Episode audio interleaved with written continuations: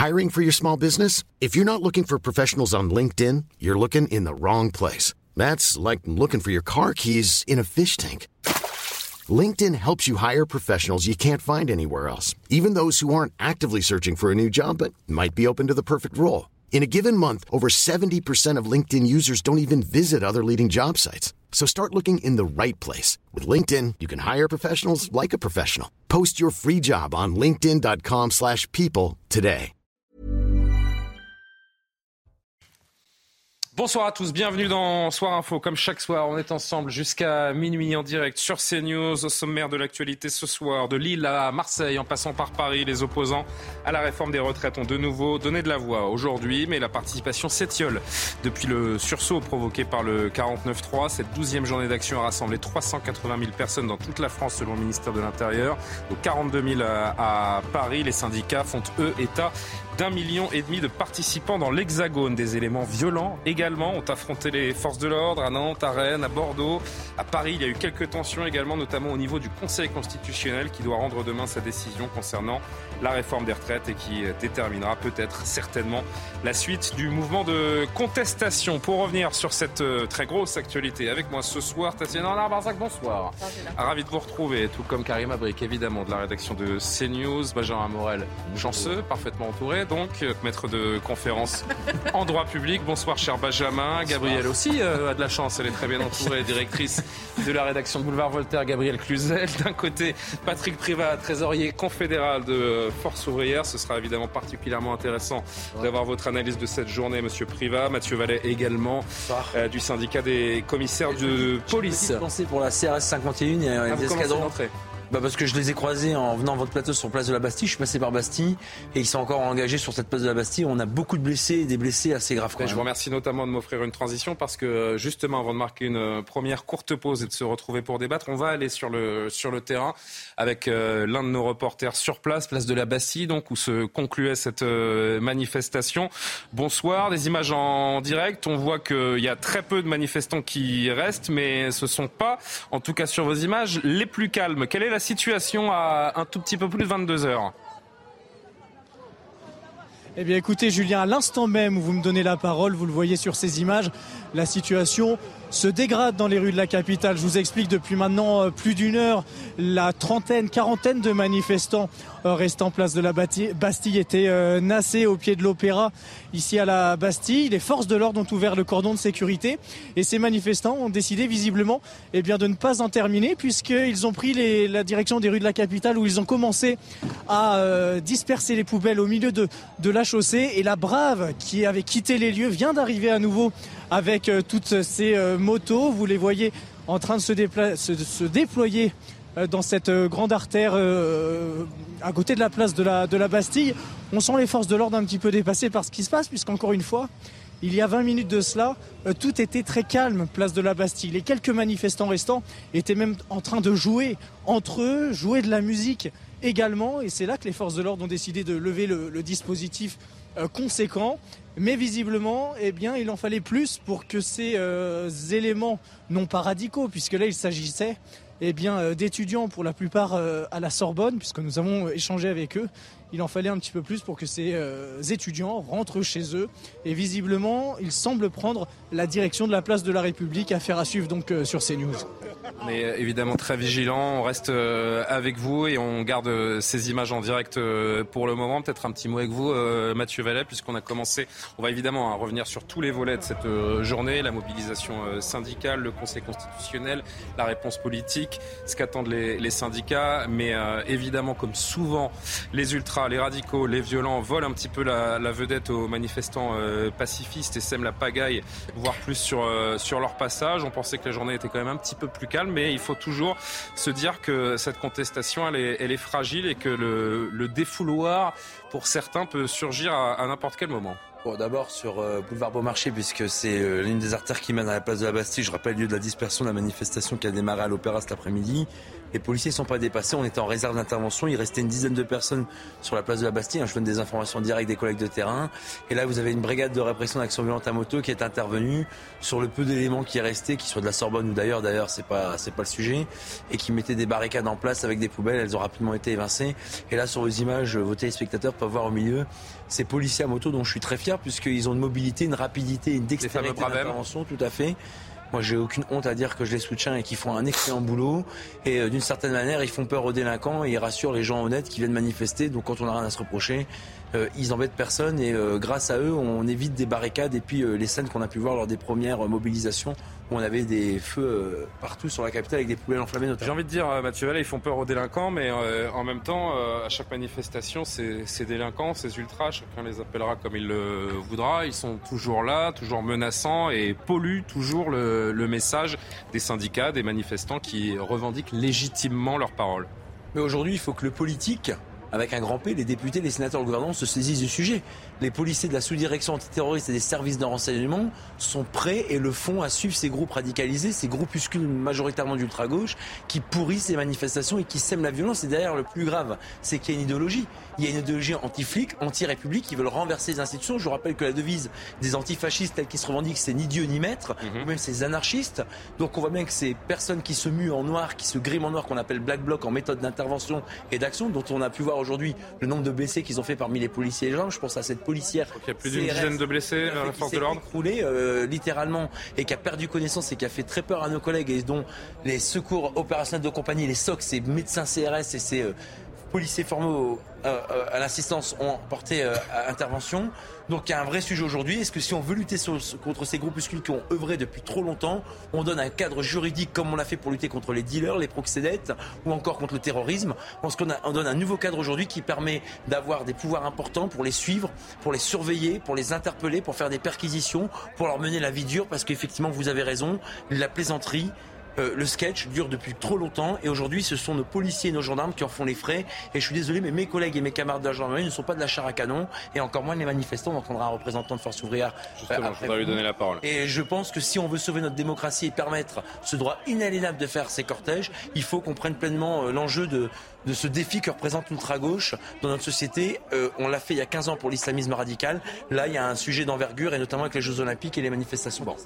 Pour l'instant, il semblerait qu'on a quelques jeunes en mal d'émotion qui euh, semblent vouloir euh, poursuivre un petit peu la, nuit.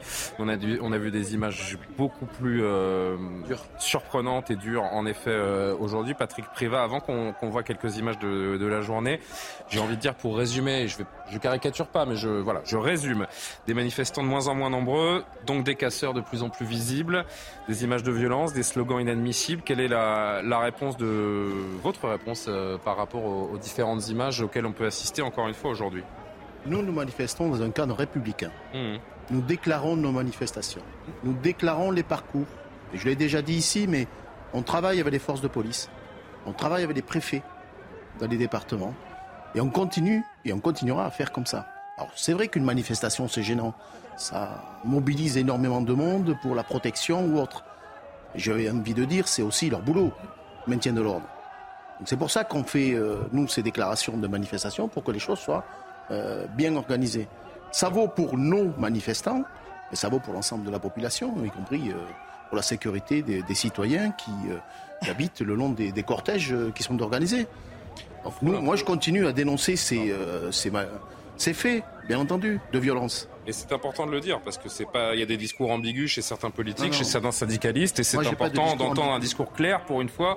En tout cas, euh, de votre part, il est, euh, il est assez clair. Avant qu'on fasse un tour de plateau, évidemment, chacun va apporter son, son commentaire. On reste un instant sur cette, euh, sur cette violence qui vient polluer le mouvement depuis de longues semaines maintenant. Je voudrais que vous voyez quelques séquences donc tournées par nos équipes aujourd'hui, notamment cette première. On la reverra après parce que je voudrais avoir votre analyse, Mathieu, là-dessus sur cette, c'est une bombe tout simplement qui a explosé au pied de, euh, représentants des forces de l'ordre cet après-midi. Regardez quelques images qui illustrent la violence du jour.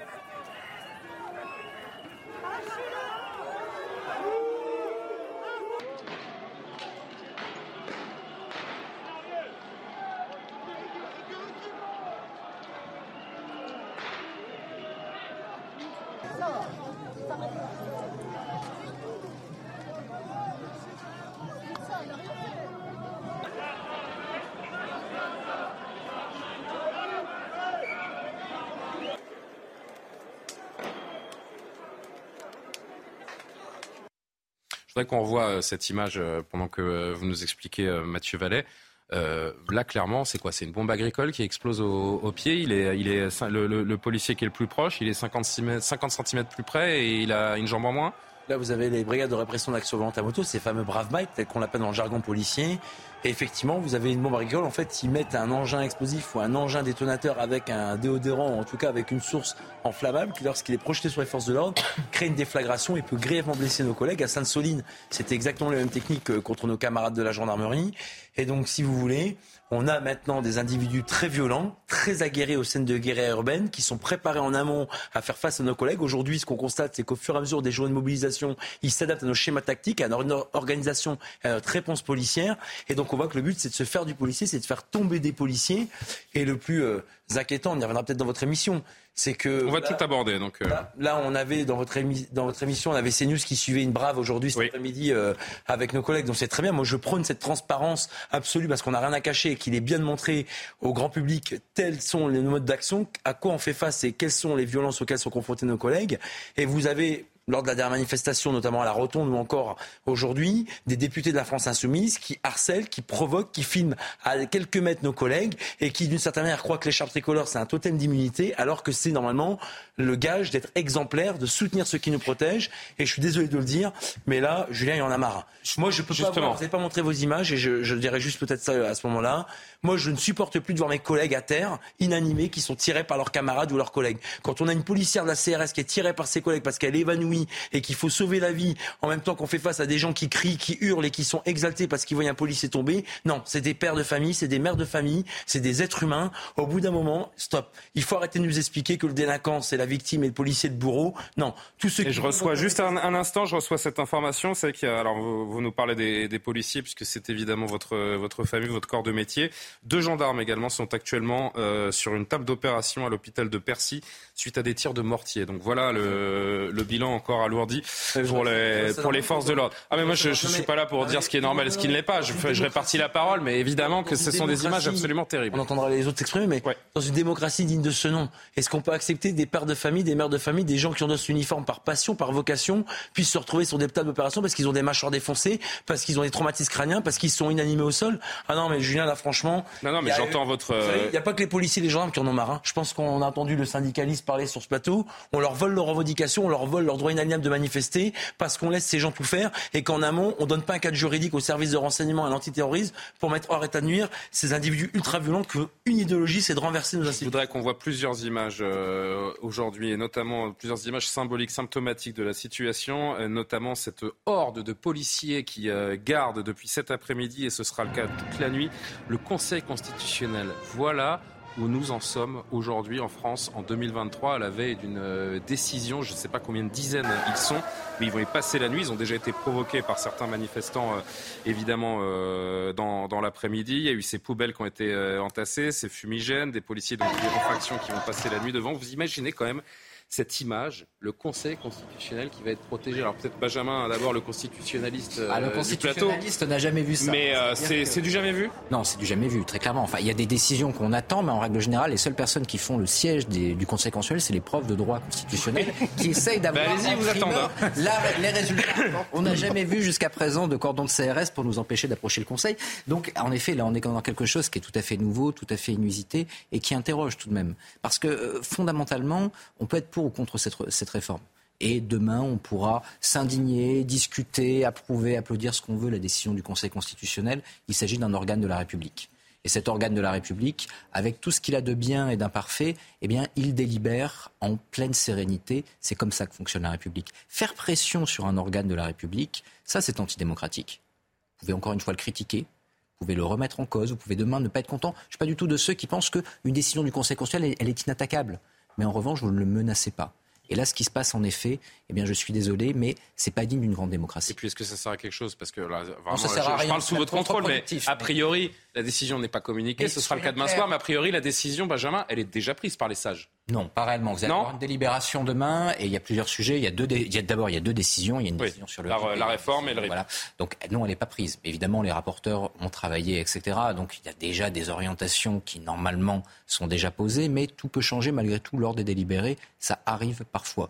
En revanche. Euh, c'est contre-productif pour, en effet, la cause que sont censés défendre ces manifestants. Mais encore faudrait-il considérer qu'ils défendent réellement l'opposition à la réforme des retraites. Là, la réalité, c'est qu'on est, dans un coup politique et que la réforme des retraites est instrumentalisée par ces groupes. Ils défendent la réforme des retraites, ces gens-là, M. Privat Et ensuite, Gabriel, Tatiana et Karima, pardon, je ne vous ai pas encore donné la parole. On fait... Moi, je ne me cache pas. Hein. J'ai des badges. Bien sûr. J'arrive, euh, façon de parler, en tenue de combat, une plaisanterie, hein, bien entendu. Mais euh, vous avez vu des manifestants avec des badges, là? Non, je n'en ai pas vu, moi même sur les exactions qu'on vient de voir. C'est pour ça qu'on vous fait commenter ces images. Hein. Je ne suis pas en train de dire que ces gens-là, ils sont de votre côté. Ces gens-là, ils sont contre vous, finalement. Il n'y a pas de syndicalistes, là. Donc évidemment, je ne peux pas cautionner ce genre de choses. Il n'y a pas de syndicalistes, il y a des, je crois qu'il y a des, députés de la nation qui, euh, qui approuvent ce genre de, de méthode. Moi, je n'approuve pas ce genre de méthode. Les choses sont claires. C'est pour ça que nous organisons nos manifestations dans un cadre républicain. Et je suis pas sûr qu'à la CGT, on ait le discours que vous êtes en train de tenir. Moi, je tiens ce discours. Je suis pas à la mhm. CGT, je suis à Force ouvrière. Je sais bien. Je, sais bien. Et on est fortement représenté dans les forces de police. On a de nombreux syndiqués. Je le rappelle. C'est vrai. Je le rappelle. Donc on sait un peu de quoi on parle dans ces histoires-là. Euh, et bien entendu, on travaille avec nos militants policiers pour bien comprendre ces difficultés. Il n'est pas normal qu'on soit obligé de protéger le Conseil constitutionnel, comme on est en train de le faire là, euh, pour quelques personnes qui, sont là pour casser, et uniquement pour casser.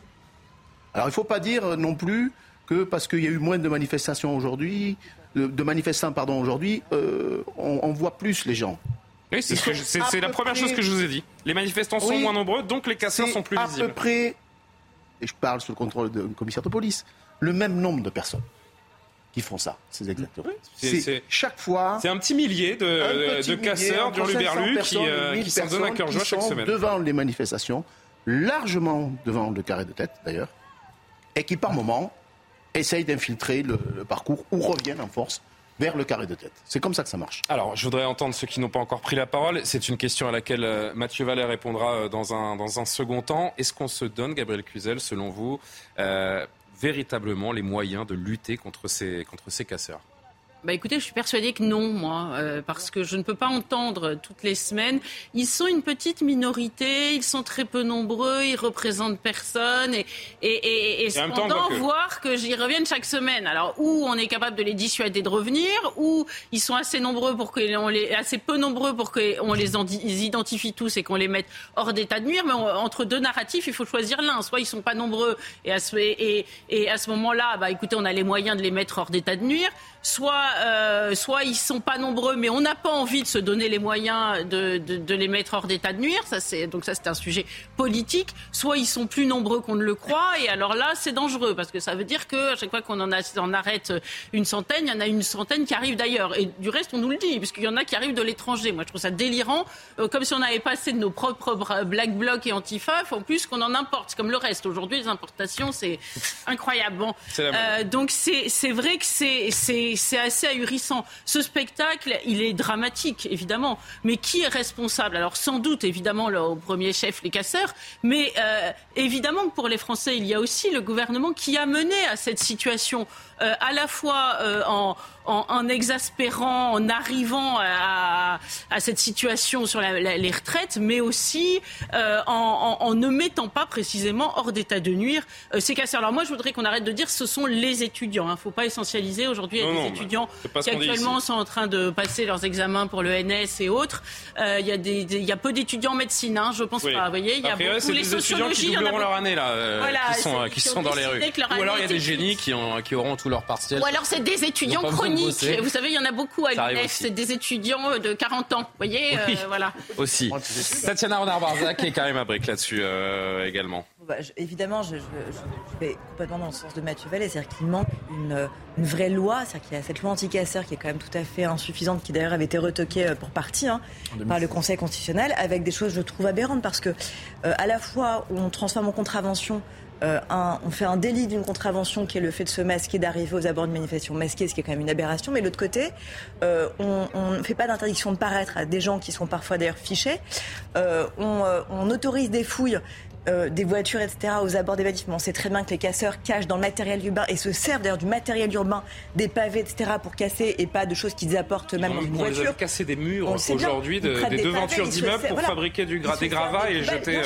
Donc je pense qu'il y, a quand même un décalage, si vous voulez, entre cette loi telle qu'elle a été faite et pensée et la réalité aujourd'hui de la violence qui, euh, qui s'exerce dans ces manifs. Ça, c'est la première chose. Deuxièmement, c'est très symptomatique d'ailleurs qu'ils viennent narguer les syndicats, puisque comme vous disiez, ils se mettent en carré de tête, ce qui est quand même très nouveau.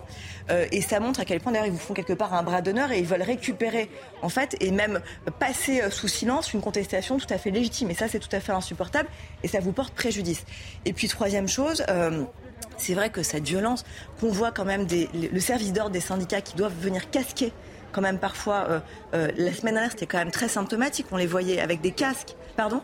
Équipés, oui. Oui, ils sont super équipés. Enfin, c'est, pardon, des scènes de guerre. La semaine dernière, c'était vraiment des scènes de guerre. Cette semaine, ça l'était un peu moins, mais avec malheureusement autant de blessés, ou peut-être un peu moins, vous le direz, Mathieu. Mais, mais voilà. Mais c'est vrai que ça pose une vraie question quand même sur la violence aujourd'hui euh, dans notre société. Et bah, du coup, j'en viens, euh, pardon, effet d'escalier, mais est-ce que la façon aussi d'exercer le pouvoir, cette verticalité, euh, d'Emmanuel Macron et le fait de cette passer des corps intermédiaires ne mène pas à cette, scène tout à fait désolante qui est qu'on voit en fait des travailleurs taper sur d'autres travailleurs parce que c'est ça la réalité en fait. vous savez que là j'apprends également, j'apprends également que ce soir un escadron de gendarmes mobiles a protégé des syndicalistes CGT contre des ultra Black Bloc qui s'attaquaient aux syndicalistes. Donc on est vraiment euh, ces gens-là veulent nuire à la contestation. Ce n'est rien d'autre et ne comprennent rien à la, à la situation. Ils desservent leur cause. Avant de vous entendre Karima, j'en veux pour preuve une autre image encore euh, aujourd'hui. Ça peut euh, vous paraître anecdotique tant on en voit brûler des voitures sur sur ces manifestations. Et cette voiture, je vais donner la marque parce que c'est de toute façon la propriétaire, on va l'entendre et elle donne la marque de son véhicule. Vous savez, c'est un, une véhicule Tesla, la fameuse marque d'Elon Musk, des véhicules 100% euh, électriques, véhicule qui a été à Rennes incendié et euh, tagué. Il a fallu l'intervention de, de la police pour euh, ou des pompiers, je ne sais plus, on va le voir sur les images. Pour c'est un gendarme, voilà, avec un petit extincteur pour venir à bout de ce, ce début d'incendie. Écoutez la propriétaire, écoutez son ressentiment. Comment voulez-vous que je réagisse bien? Euh, moi, on brûle ma voiture parce que c'est euh, soi-disant une Tesla. Euh, c'est un outil de travail. J'habite à l'étranger où on travaille jusqu'à 67 ans et personne ne râle. et là, bah, voilà, pour s'amuser, ils brûlent des voitures. Moi, j'ai 200 km à faire pour rentrer chez moi. Et je trouve qu'on pense toujours que les riches peuvent payer et on pense que parce qu'on a une Tesla, on est riche. Ben, pas toujours. C'est un outil de boulot. Ces gens-là n'ont rien compris. Karim Abrik. Non, puis moi, je, reviens donc euh, sur, euh, sur cette violence qu'on peut constater. On est rendu à la douzième journée de mobilisation. On le sait, depuis le 49-3, bon, ça, ça, a laissé euh, place vraiment aux éléments les plus radicaux. Et je me dis, ben, ça va prendre combien de, journées? Est-ce que ça va prendre un mort à un moment donné, des blessés extrêmement graves, encore combien de fois avant qu'il y ait une véritable réaction? Si jamais vous promenez dans la rue, qu'il y a un collègue ou quelqu'un qui arrive comme ça, qui vous attaque avec un cocktail Molotov, ben, on va vraiment parler ici de, de voies de fait graves, peut-être même de tentatives de meurtre. Et je trouve qu'à l'égard des forces de l'ordre qui protègent euh, justement, on a vu, qui protègent les, mobilisations, qui font ce qu'ils peuvent.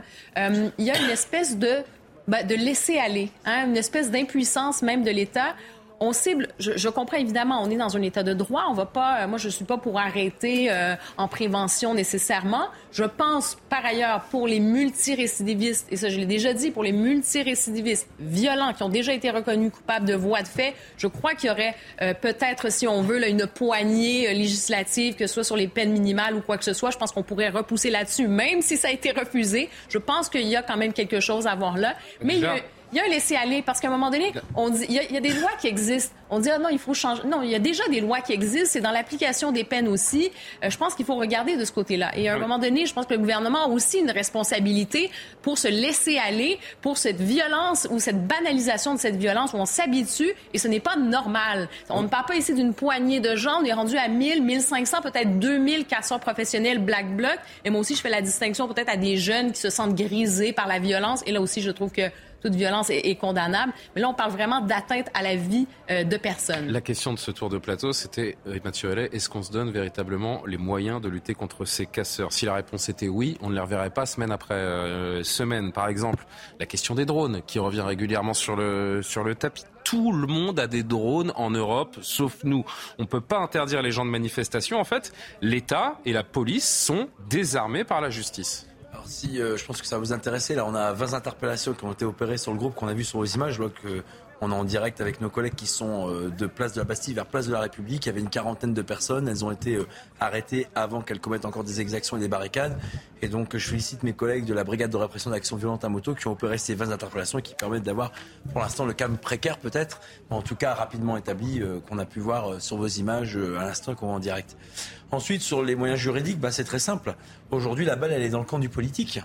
Vous savez, pour lutter contre le nationalisme corse ou basque, pour lutter contre le terrorisme, pour lutter contre le stupéfiant, même si on a encore beaucoup de, ah chemin à faire, pour lutter contre le proxénétisme, ces proxénètes qui mettent souvent majoritairement des jeunes filles sur le marché de la consommation euh, de prédateurs euh, euh, sans foi ni moins, on voit bien qu'on a doté la loi d'un cadre juridique hors norme pour permettre aux policiers, aux gendarmes, non pas de faire tout ce qu'ils veulent, mais sous le contrôle de magistrats judiciaires, de pouvoir opérer des enquêtes, de pouvoir opérer de la traçabilité de personnes qu'on connaît bien, qui sont en partie fichées S, et qui permettent réellement de lutter contre ces groupuscules violents qui ont une idéologie derrière. On pourrait dire que parfois, dans des quartiers difficiles, on a des individus qui jettent des cocktails Molotov sur des policiers qui pourraient rentrer dans cette nouvelle loi. Mais non, là, il y a une idéologie qui fonde ces individus, qui les structure, qui les organise.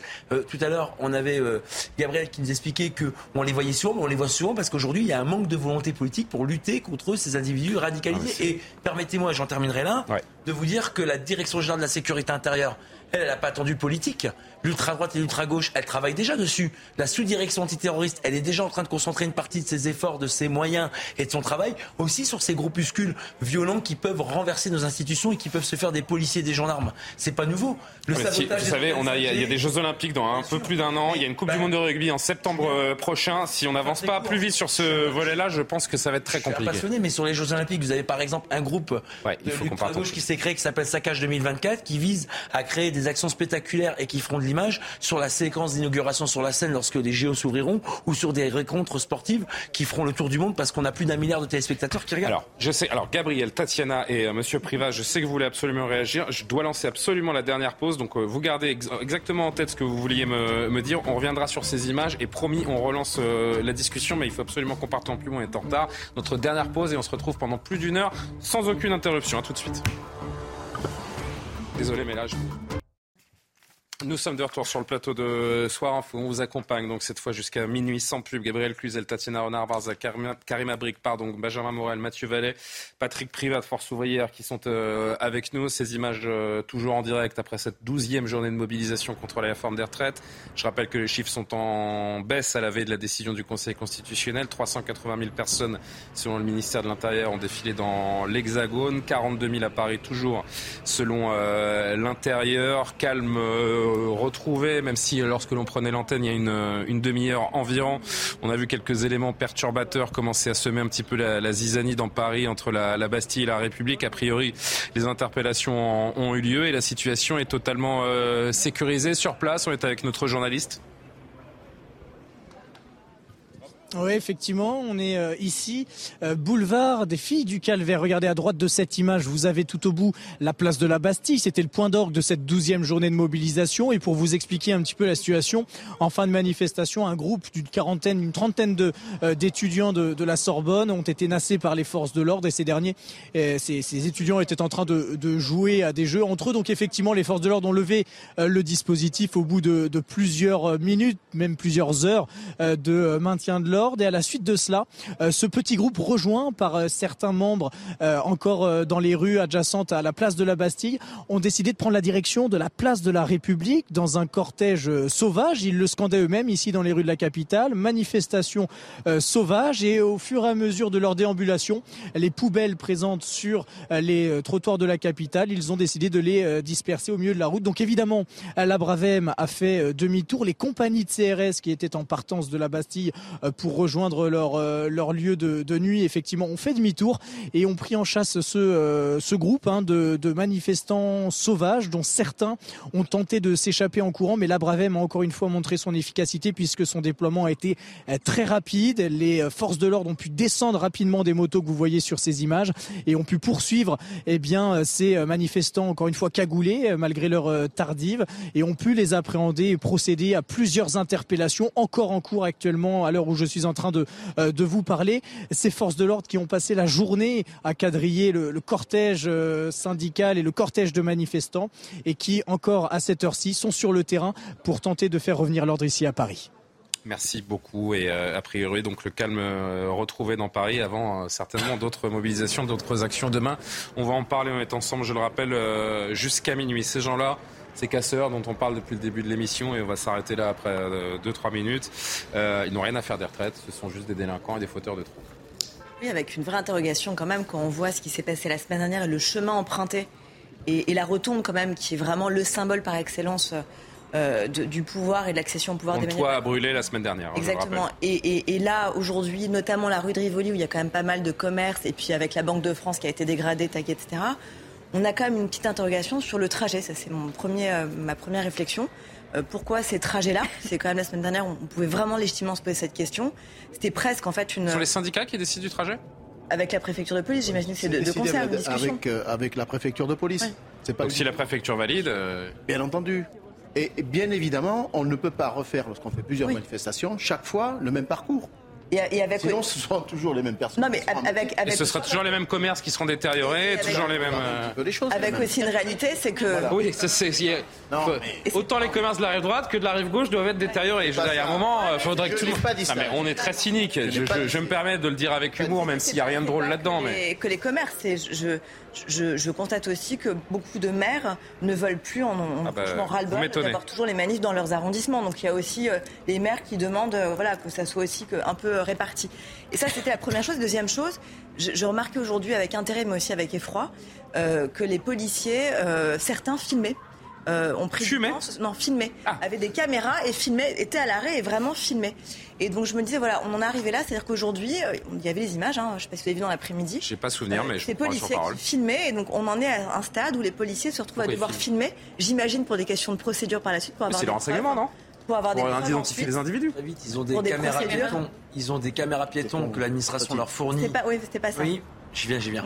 Ils ont des caméras piétons que l'administration leur fournit pour permettre d'avoir des preuves en cas de procédure judiciaire.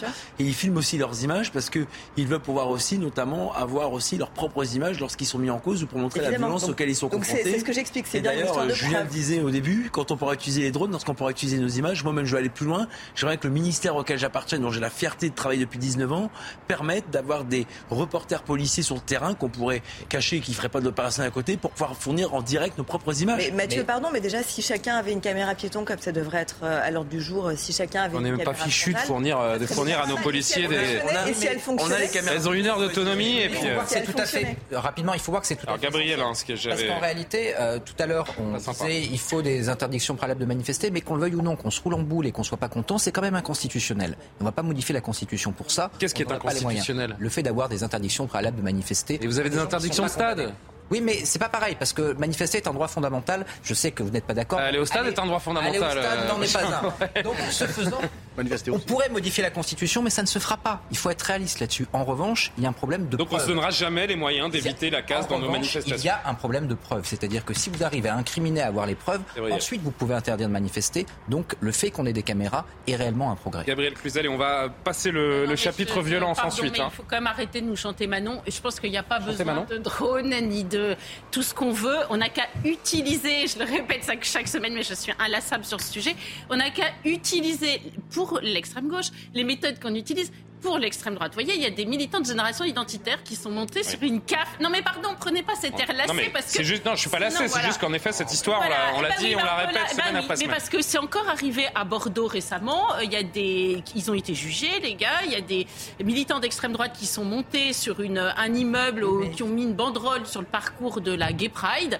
Ils ont Génération identitaire, non? Ah non, c'était une autre. Ah, c'est une autre association d'extrême droite qui a été dissoute. Parce que vous, vous savez, Julien, qu'on peut dissoudre les associations d'extrême droite. On peut dissoudre les associations tout court. C'est le cas du CCIF, par exemple. Non, non, l'extrême gauche, c'est ah pas soluble. Vous voyez, c'est. Mais parce que ce ne sont pas des associations, ce sont des nébuleuses. C'était crack tout ce que vous racontez. Laissez finir, laissez finir. Je vais jusqu'au bout parce que ça, c'est ce qu'on me disait jusqu'à l'année dernière. Et puis il y a On va avancer, on va avancer, on va avancer. Non, mais pardon, bah, c'est quand même intéressant parce qu'on peut couper les cheveux en quatre, chercher des poils sur les œufs et se demander pourquoi, pourquoi on n'arrête pas les black blocs, mais à un moment, il faut se poser les bonnes questions. Donc on me disait, oui, c'est des groupements de faits, vous comprenez, c'est compliqué, on ne peut pas les dissoudre. si, si, les OAV, c'était un groupement de faits, on les a dissous, et voilà.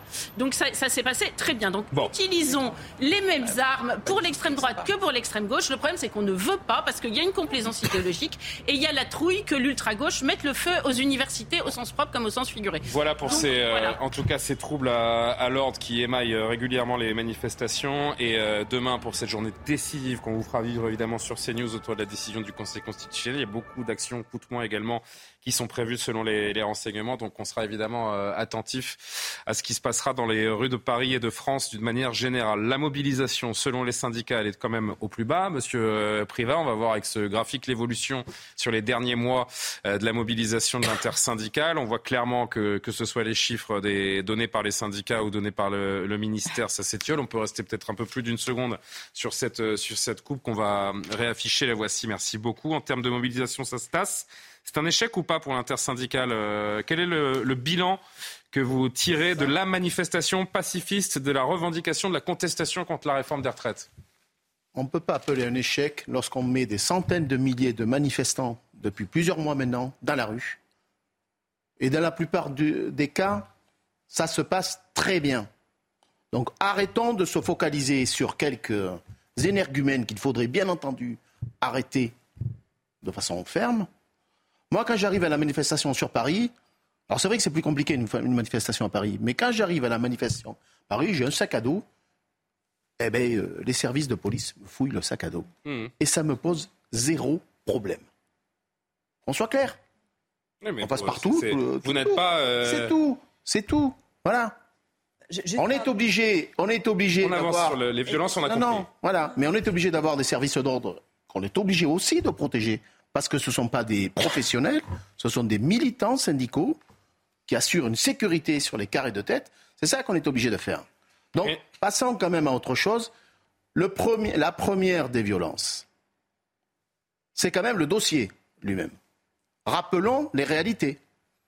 Si l'exécutif avait écouté l'ensemble des organisations syndicales, on n'en serait pas là aujourd'hui. Or, l'exécutif n'a rien écouté. Et contrairement à ce que dit le président de la République, nous avons fourni tout un tas de bien sûr des contre-propositions. Il a nié le contraire. Enfin, il a dit le contraire. Il a, nié que vous aviez donné des contre-propositions. Il a dit, il a dit le contraire. Et ça, c'est un énorme mensonge. Et c'est inacceptable. Quand le chef de l'État se permet de dire ça, en plus quand il le dit à l'étranger, ce qui est encore pire, c'est inacceptable. Quelle est la suite? Quelle confiance peut-on avoir dans l'exécutif, au plus haut niveau, chez la première ministre. C'est très grave, ce que vous... enfin c'est très grave, c'est très important ce que vous êtes en train de dire, parce que Je dis un, pays, un pays où le dialogue est rompu entre les partenaires sociaux et le chef de l'État, c'est un pays qui se délite, c'est un pays où justement ce dialogue social n'existe plus. Le chef de l'État considère que les organisations syndicales ne servent à rien. En procédant de cette façon-là, il a contribué à une chose, c'est de nous renforcer. Et il vous appelle à se rencontrer après la... renforcer. Il appelle les syndicats à le rencontrer après y compris en, termes d'adhésion. C'est ça la réalité. C'est quoi la suite pour vous, Monsieur Privat? Parce qu'après 12 journées de mobilisation, le, le, le, discours il est, il est clair, les revendications, encore une fois, elles sont, elles sont légitimes puisqu'elles sont partagées par une très large majorité de, de Français. Mais rien n'avance. Demain, vous avez une décision du Conseil constitutionnel. Tout va se jouer dans les prochaines heures. A priori, sous cette forme, c'était la dernière manifestation. Je ne sais pas. C'est quoi la suite? Comment vous imaginez la suite? Mais je ne sais pas. L'intersyndicale va bien sûr se réunir. Vous pensez bien Vous avez bien une opinion Qu'est-ce que vous espérez pour les semaines qui viennent? euh, On est dans le cadre d'une intersyndicale, on travaille ensemble, l'ensemble des organisations. Et il n'y a rien de simple. Hein, mais vous avez entendu Laurent Berger aujourd'hui? Oui, mais, mais c'est pas. Si, le Conseil constitutionnel valide la loi, on ne manifestera plus. A priori, ce n'est pas le discours de la CGT. Donc l'intersyndicale, elle est à 24 heures de voler en éclat. je n'ai pas la boule, je ne suis pas Madame Irma. Oui, mais qu'est-ce que vous souhaitez Est-ce que vous souhaitez que l'intersyndicale reste unie Est-ce que vous souhaitez que les mobilisations sous cette forme se poursuivent Demain, le Conseil constitutionnel rendra son avis. Et il y a, semble-t-il, quelques difficultés pour cette loi. C'est ça le fond du problème. C'est de ça dont on doit parler. Et quand la Première ministre, lorsqu'elle nous a reçus l'autre jour, on va s'amuser, on va s'amuser, je le dis comme ça, volontairement, en provoquant quelque peu, on va rediscuter des choses. On n'aurait pas dû commencer par ça discuter, discuter des vrais problèmes, c'est-à-dire le travail. Avant la présentation de la loi, vous avez bien été entendu. Avant la présentation de la oui, loi. Oui, mais bien entendu. C'est de ça dont on, devait parler. Hmm. Avant de balancer la loi et de dire ils n'ont jamais rien présenté. Ce qui est absolument faux. De la part de ministre de la République, du président de la République, de dire ça, c'est inacceptable. Au passage, je me permets quand même. La Première ministre, elle est née En 1961. Voilà. Premier semestre. Hmm. C'était une coïncidence, ça. Hein. Peut-être. Elle a été interrogée là-dessus il y a quelques mois. Euh, Peut-être. Le jour de la semaine chez, nos, chez nos confrères de France Info, elle avait répondu. Mais quand même. Oui, bon, c'est vrai que ça fait un peu tâche, mais euh, je ne sais pas si c'est vraiment le, cœur du, problème, la C'est pas le cœur du, problème, mais quand même, il faut qu'elle échappe. Euh, ça rajoute un peu. Oui, ça, fait une petite, une petite tâche. On est d'accord. L'inconnu, l'inconnu commence demain soir, en fait. C'est un saut dans l'inconnu que nous faisons tous demain soir. Alors, je, vais compléter. Bah, bien sûr, je vais être complété ensuite par Benjamin, mais, mais plusieurs choses. C'est-à-dire qu'il y a plusieurs possibilités. C'est la plus probable, apparemment, le Conseil constitutionnel, mais on n'en sait rien. Censure quelques mesures euh, de cette réforme. Non, mais je parle. Les fameux... Vous avez raison d'évoquer l'avis du Conseil constitutionnel, mais l'inconnu pour la contestation aussi, bah, bien sûr. Mais conséquente à la réponse du, Conseil constitutionnel. C'est pas, pas, compliqué. Soit le Conseil constitutionnel rejette, censure totalement cette réforme, ce qui semble pas complètement probable. Mais bon, imaginons ça. Bah, en ce cas-là, voilà, c'est pas possible. Mais bon. Soit, soit c'est pas le cas, soit oui, il y a des arguments, c'est sûr, mais soit ils censurent des partis, donc des cavaliers législatifs, euh, et valide, parce qu'il y a aussi ça, demain, il y a une double décision, valide le référendum initiative partagée, auquel cas là s'ouvre une deuxième séquence, si j'ose dire, avec d'abord, je pense, le 1er mai qui sera une grosse manifestation intersyndicale, et puis avec neuf mois euh, pour réunir, donc avec une vraie mobilisation de la part des syndicats, les 4,8 millions de signatures pour arriver à entamer cette procédure de référendum. Soit dit au passage, ce référendum, si les 4,8 millions de signatures étaient euh, euh, récoltées, ne serait pas automatique. non, non, il y a neuf mois. Et, euh, neuf mois, mais surtout après, il faut que le Parlement en débatte. Et c'est que si le Parlement n'en débat pas dans les six mois qui suivent que le référendum devient automatique. Donc il y a quand même une très longue séquence qui s'ouvre là. Donc en effet, il y a une grande inconnue.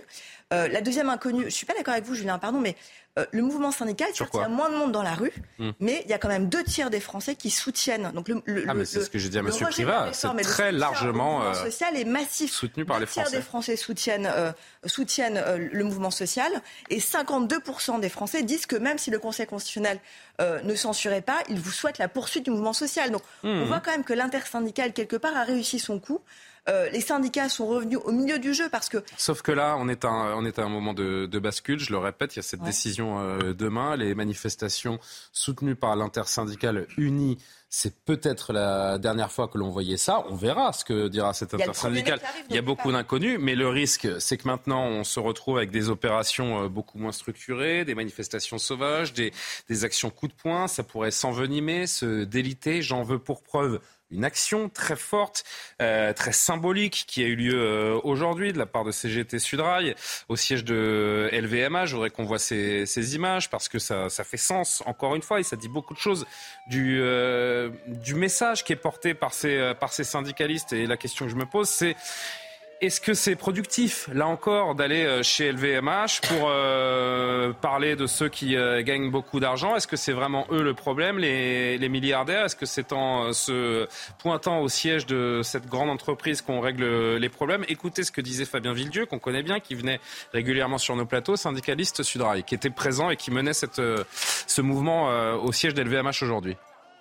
Ils cherchent des solutions pour financer les systèmes de retraite. Bah, il y a une solution qui est très simple, c'est prendre dans la poche des milliardaires. Voilà. Euh, ici, on est au siège social LVMH. C'est euh, le, siège de Bernard Arnault, qui est le milliardaire le plus riche des milliardaires français et du monde. Et eh ben, si on a besoin, si les caisses de la sécurité sociale sont vides, il faut venir les chercher ici, entre autres. Voilà ce qu'on est venu dire. Et quand je disais qu'il y a une certaine partie de l'échiquier politique qui soutient des actions pas forcément légales et pas forcément très pacifiques, puisqu'on voit que c'est quand même assez impressionnant et qu'il y a des salariés dans ce siège qui ont peut-être été impressionnés au, mieux dans cette, euh, dans cette matinée. Bravo aux camarades, dit le député LFI, qui lui aussi est un ancien cheminot CGT, camarades cheminots qui ont mené cette action coup de poing au siège d'LVMH. Pas de trêve, pas de paix sociale, tant que la réforme n'est pas retirée. Patrick Privat, moi, je veux bien qu'on ait la haine des riches dans ce pays. Euh, je vais juste rappeler une chose. LVMH, c'est 200 000 emplois dans le monde. C'est 40 000 emplois en France. C'est 15 000 embauches sur le territoire en 2022. C'est un record. C'est 5 milliards d'impôts, dont près de la moitié en France. Qu'est-ce qu'ils nous ont fait?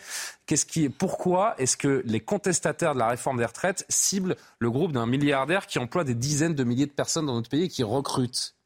Vous avez vu un militant faux non, bah il y a un moment, il faut assumer d'aller faire partie de l'intersyndicale. Ah non, non, non, Il y a un moment, vous êtes dans, un, vous êtes dans une union. Moi, j'assume pas ce genre de choses. J'ai pas assumé ce genre de choses.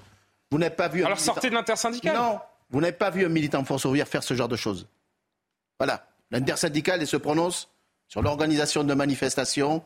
Elle fait des communiqués communs. 13 organisations. Vous auriez, admettons, vous auriez été dans une assemblée générale où on aurait demandé est-ce qu'on va euh, occuper le siège d'LVMH, vous auriez voté non? On l'aurait pas fait. Vous l'auriez pas fait. On l'aurait pas fait. Donc c'est une bêtise. C'est une bêtise de le faire. De pas faire ce genre de truc. Et pourquoi Pourquoi il faut pas le faire alors? Mais, parce que c'est pas le but recherché. Ça ne sert pas à la cause. Ça ne sert à rien. Ça ne sert pas à la cause recherchée. La le, le, but recherché, c'est le retrait de cette réforme. Voilà. C'est pas en allant au siège de LVMH qu'on va faire retirer la réforme. Quel lien, euh, Karim Abrik, entre cette action et la réforme des retraites? Ben moi, je pense que le dialogue de sourds, hein, quand on pourrir la situation comme ça, et on a l'impression, et que certaines personnes ont l'impression qu'ils ne, ne peuvent pas se faire entendre, qu'il ne se passe rien après des semaines et des semaines, eh bien, on en vient à la mobilisation spectaculaire, la mobilisation de coups d'éclat. Et vous vous demandiez un peu qu'est-ce qui nous attend pour la suite? Je pense que tout le monde, c'est le gros point d'interrogation. Déjà demain, on verra la, décision du Conseil constitutionnel, mais c'est vrai qu'on passe, on peut basculer dans une période d'incertitude. Et je me dis, est-ce qu'on va assister à une espèce de peut-être de, ces tentatives de sabotage du quinquennat, de sabotage symbolique, hein, des actions comme ça, peu coup de poing, pour rendre euh, vraiment la, gouvernance impossible pour Emmanuel Macron. C'est peut-être ce qu'on va voir au cours des prochains mois. Hein. certains parlent de la euh, gilet jaunisation hein, ou la jaunisation euh, des manifestations ou quoi que ce soit. Ça a duré longtemps, les gilets jaunes. Est-ce qu'on pourrait basculer vraiment pour C'est le risque actuel. une sorte de dissolution C'est le risque actuel. Ça n'a rien à voir. Non, non, mais je pense qu'on est quand même. Non, mais à partir de demain, si je vous ah dis, si le mouvement se déstructure, si vous avez des actions coup de poing, des manifestations sauvages, ça peut prendre cette forme. Comme ils étaient les gilets jaunes. Vous dites Combien ils étaient les Gilets jaunes Moins que vous. Ah ben, nettement moins que nous. Et surtout, nettement moins organisés. Donc, ne comparons pas, ne comparons pas les Gilets jaunes avec ce que nous avons fait, nous, depuis trois mois. Les Gilets jaunes, ils ont obtenu des choses. Contrairement à vous, les Gilets jaunes ont obtenu des choses, Monsieur Privat. Si, si, on a obtenu que là, le gouvernement a perdu la bataille de la communication sur ce texte. Ça, c'est certain. Ça, c'est certain. C'est certain. Il nous a permis d'avoir des adhérents supplémentaires. Mais il ne faudrait pas la perdre en retour avec ce genre d'action. Ce que je dis, c'est que ça fait. continue à procéder de la sorte et on verra ce que ça donnera. Paradoxalement. Mais il y a des risques de coups d'éclat, je pense. Quand on sent que le dialogue est rompu, s'il n'y a pas de dialogue social, si effectivement il ne se passe rien, malheureusement, et je le déplore, j'ai peur qu'on voit ce genre de, de manifestation de plus en plus. Euh, vous savez, vous avez je, peux réagir quand même. Très vite, je voudrais qu'on parle du Conseil constitutionnel demain. Pardon, mais c'est tout à fait condamnable et c'est honteux ce qui se passe. Cela dit, euh, revenons quand même au fond du problème. C'est-à-dire qu'il y a est-ce que la réforme des retraites était vraiment la priorité? Sincèrement, les deux priorités aujourd'hui, c'est l'inflation et la santé pour les Français. Et c'est quoi le problème aujourd'hui? C'est les conditions de travail. C'est-à-dire c'est le problème de la, répartition de la richesse. Et c'est ça ce que ces gens veulent signifier de façon tout à fait honteuse. Mais la question de la répartition de la richesse, notamment la question des conditions de travail, la question de l'évolution des carrières, la question euh, de l'emploi des, des, des seniors, etc. C'est ça la vraie question. Donc ces images sont extrêmement choquantes, mais malheureusement, elles disent quelque chose du fond de cette colère sociale et sociétale, avec une France qui est divisée en deux. Mais non, mais on peut pas, pardon, on peut pas faire abstraction de cela. Oui, non, mais ça, c'est un, un, vrai sujet, sauf que moi, j'ai pas, pas, sympathie, j'ai pas de sympathie particulière pour Bernard Arnault, mais je vois pas très bien ce qu'il vient faire dans le plus riche du monde. Hein. le plus riche du monde. Il y a absolument pour rien. C'est vraiment euh, une démonstration facile pour plaire aux la haine du riche. Après, je suis d'accord avec vous sur un, point, sur un point. C'est comme la Tesla en feu euh, dans les rues de Rennes. Ça n'a aucun sens. Parce que ça, c'est un vrai sujet. Mais la redistribution, c'est pas seulement les impôts de, de LVMH, c'est les décisions. Les, dividendes, les actions qui sont reversées, que se reversent non, mais d'accord. Et, les verser en dividendes. Et, les gens qui Macron lui-même a dit que c'était une priorité. toutes ces entreprises, tous les salariés sont intéressés, ont la participation bénéfice. Simplement dire une chose, c'est que pour manifester, euh, pour ne pas travailler deux ans de plus. C'est déjà qu'on travaille parce que sinon, on serait embêté de travailler deux ans de plus. Donc les gens qui travaillent en ont peut-être ras-le-bol aussi, au-delà de LVMH et autres, qui est une redistribution euh, euh, absolue vers tout un tas de gens qui, eux, ne travaillent pas. Ah bah, ça, c'est l'autre. Bon, on avance, on avance, parce que je vous le dis. N'aborde jamais. On va brosser vraiment tout le, tout le tableau autour de cette euh, contestation, la réforme des, des retraites. On a parlé de, de, la violence qui pollue le mouvement. On a parlé de cette mobilisation et de l'intersyndicale qui semble s'essouffler, mais qui est loin d'abandonner le combat. Et on l'entend dans vos propos, Patrick Privat. La question est de savoir ce qui va se passer également à partir de demain, à partir de la décision du Conseil constitutionnel. Est-ce que ça va calmer Est-ce qu'au contraire, ça va nourrir ce, feu de la contestation sociale? Benjamin, le constitutionnaliste du plateau, donc juste quand même, euh, faisons un peu de, faisons un tout petit peu de pédagogie, alors qu'on va voir cette infographie de nos confrères du, Parisien où on, revoit, euh, pour ceux qui l'ignorent, les, visages des neuf membres de ce Conseil constitutionnel. Où on les connaît pas forcément tous, hein, évidemment Laurent Fabius, Alain Juppé pour les, les plus connus, euh, Jacqueline Gouraud, ancienne ministre notamment de euh, d'Emmanuel Macron, bien sûr, et puis euh, les autres, c'est peut-être un petit non, peu moins, un peu moins populaire. Ancien ministre d'Emmanuel Macron éphémère, mais voilà. Euh, une instance que les Français connaissent assez mal finalement parce que bah, les décisions d'une telle importance ils n'en prennent pas tous les, tous les trois jours, hein, les membres du Conseil constitutionnel. Forcément, il va vous dire que si les décisions du Conseil Oui, mais je parle à un constitutionnaliste qui va être objectif sur ce plateau. Malgré tout, bah, si, vous avez des décisions importantes. À hein. ce niveau-là ah, Je rappelle qu'ils ont validé, qu'ils ont hésité, par exemple, la loi Veil. Hein. Il y a eu ah oui. à l'époque une vraie interrogation dessus. Il y a eu des décisions. On parlait tout à l'heure de sécurité globale et euh, on a parlé également de la loi anticasseur. Là aussi, c'est des décisions du Conseil constitutionnel. Donc, il y a des décisions quand même de grande importance qui reviennent sur des points fondamentaux concernant les lois. Mais en effet, le siège du Conseil constitutionnel, comme on l'évoquait tout à l'heure, ça c'est quand même assez rare. Mais c'est très révélateur de quelque chose. Le débat parlementaire a quand même été assez corseté. Le débat parlementaire, et d'ailleurs c'est un grief d'inconstitutionnalité dans l'affaire, a été quelque peu foulé aux pieds. Et donc le vrai, euh, le Conseil constitutionnel apparaît comme étant un lieu de délibération quasiment nouveau dans une réforme qui s'est passée de manière extrêmement baroque. Alors ensuite, en effet, la déci les décisions, les deux décisions qu'ils vont prendre vont avoir quand même une portée historique. S'ils sont sûrs, eh ben, Quel pouvoir quel pouvoir le Bien Conseil sûr. constitutionnel et demain donc, sur les quatre prochaines années C'est une décision cruciale. Et pouvoir de Gabriel, je vous vois faire des gros yeux. Je ne sais pas trop pourquoi. Et, je reviens vers vous tout de Et suite. un pouvoir d'autant plus grand qu'il faut voir qu'on n'a pas de réponse. Moi, je suis capable de vous dire avec des arguments que c'est constitutionnel ou pas, ou pas constitutionnel, parce qu'en réalité, il y a très très peu de précédents, il y a très très peu de jurisprudence. Mais ce, ce ne sera juré, là, jugé qu'en droit, c'est la question. Aussi. Bah, il, moi, je ne crois pas du tout. On compte le nombre de macronistes ou le nombre de Mais membres si. de droite et de gauche. Non, pas. réellement, réellement. Quand vous prenez les archives du Conseil constitutionnel, j'ai fait ça pour un article. C'est peut être un peu naïf. Eh bien, non, que... absolument pas. En revanche, il y, a une, il y a une réflexion politique au sens de quelles vont être le, les conséquences politiques de la décision. Et ça, c'est politique au sens noble. Est-ce que, en censurant, on met le feu aux poudres ou pas? Et là, la question. Et c'est en cela qu'ils vont juger soit en droit, si soit évident. en politique. Et là, vous avez deux décisions. Et je reviens sur ce qui a été dit sur le référendum initiative partagée. D'ailleurs, la gauche a déposé un autre, une autre proposition de référendum initiative partagée aujourd'hui, parce que la Pour première, soit le quand plus même, constitutionnel possible. ouais, la première quand tient quand même moyennement la route et est un peu écrit avec les pieds. Donc la deuxième n'est pas Elle parfaite, mais elle est un peu mieux. Dans tous les cas, si vous voulez, il y a deux mauvaises solutions pour le gouvernement. Soit le référendum d'initiative partagée, partons du principe que la réforme n'est pas censurée, soit le référendum d'initiative partagée n'est euh, pas validé. Auquel cas, eh bien, la gilet jaunisation du mouvement va être la seule opportunité pour un certain nombre de personnes de continuer risque, en fait. avec un risque qui plus est eh bien, d'agrégation des luttes sur le pouvoir d'achat, etc. Soit le RIP est validé, auquel cas on part pour neuf mois de collecte des signatures. C'est le premier jour du reste de notre vie sociale très demain. compliqué. Donc je crains malheureusement qu'on n'en ait, ait pas fini avec les contestations Ils sociales. peuvent valider les deux aussi, n'est-ce pas Ah, bien bah, sûr. Si, si jamais, si jamais ils valident la réforme des retraites, Et le RIP Et ça le met en pause. on rase, on rase comme ça. Non, absolument Ça met, le- pas. ça met, le- le- Pas ça met la loi en pause si le RIP est validé. Non, Ah non, ah non. pas nécessairement. Sur Alors, ADP, j'ai mal révisé mon- sur ADP le gouvernement a choisi de mettre pris en flag. pause. Mais en rien, euh, il n'y est obligé.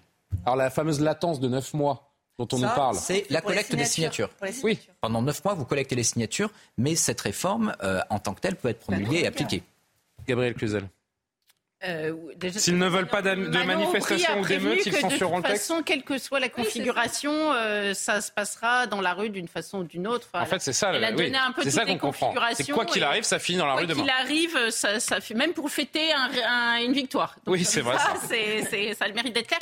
Non, moi j'ai entendu euh, le constitutionnaliste que vous êtes parlé avec beaucoup d'intérêt. Alors vous dites, c'est ça, ça, ça fait figure presque de nouvelles instances. Enfin, c'est quand même le vieux monde, hein, parce que pardon, mais Laurent Fabius, Alain Juppé, Jacques Jacqueline Gouraud, j'en passe, c'est des meilleurs. C'est quand même mieux que le Et, et est-ce que est-ce qu'on peut supposer vraiment Enfin, moi, je, je, je, je, trouve ça très beau votre angélisme, mais est-ce qu'on peut supposer vraiment qu'il n'y ait aucune partialité politique euh, dans leur choix Je ne dois pas être la seule à penser qu'on a quand même du mal à le croire. a une collégialité, et donc mm. malgré tout, il y a des jeux. C'est pas un individu qui choisit tout seul. Il y a malgré tout une collégialité. Il y a des services du Conseil constitutionnel qui préparent les dossiers en amont. Donc, en effet, il peut y avoir. C'est un avis unanime d'ailleurs. Il peut y avoir de politique. Alors non, c'est pas un avis unanime. C'est la majorité. L'avis est ensuite, il est assumé collectivement, c'est-à-dire que vous ne savez pas qui a voté pour ou qui a voté contre. Donc, il y a un vote. Ce vote, il se fait à la majorité, et à la fin, eh ben, tout le monde assume la décision. Il y a de secret. Euh, qui est entretenu. Il n'y a pas une voix prépondérante? C'est Laurent Fabius qui tranche au final, bien sûr. Euh, Olivier Véran, le porte-parole du gouvernement sur cette décision demain, écoutez-le.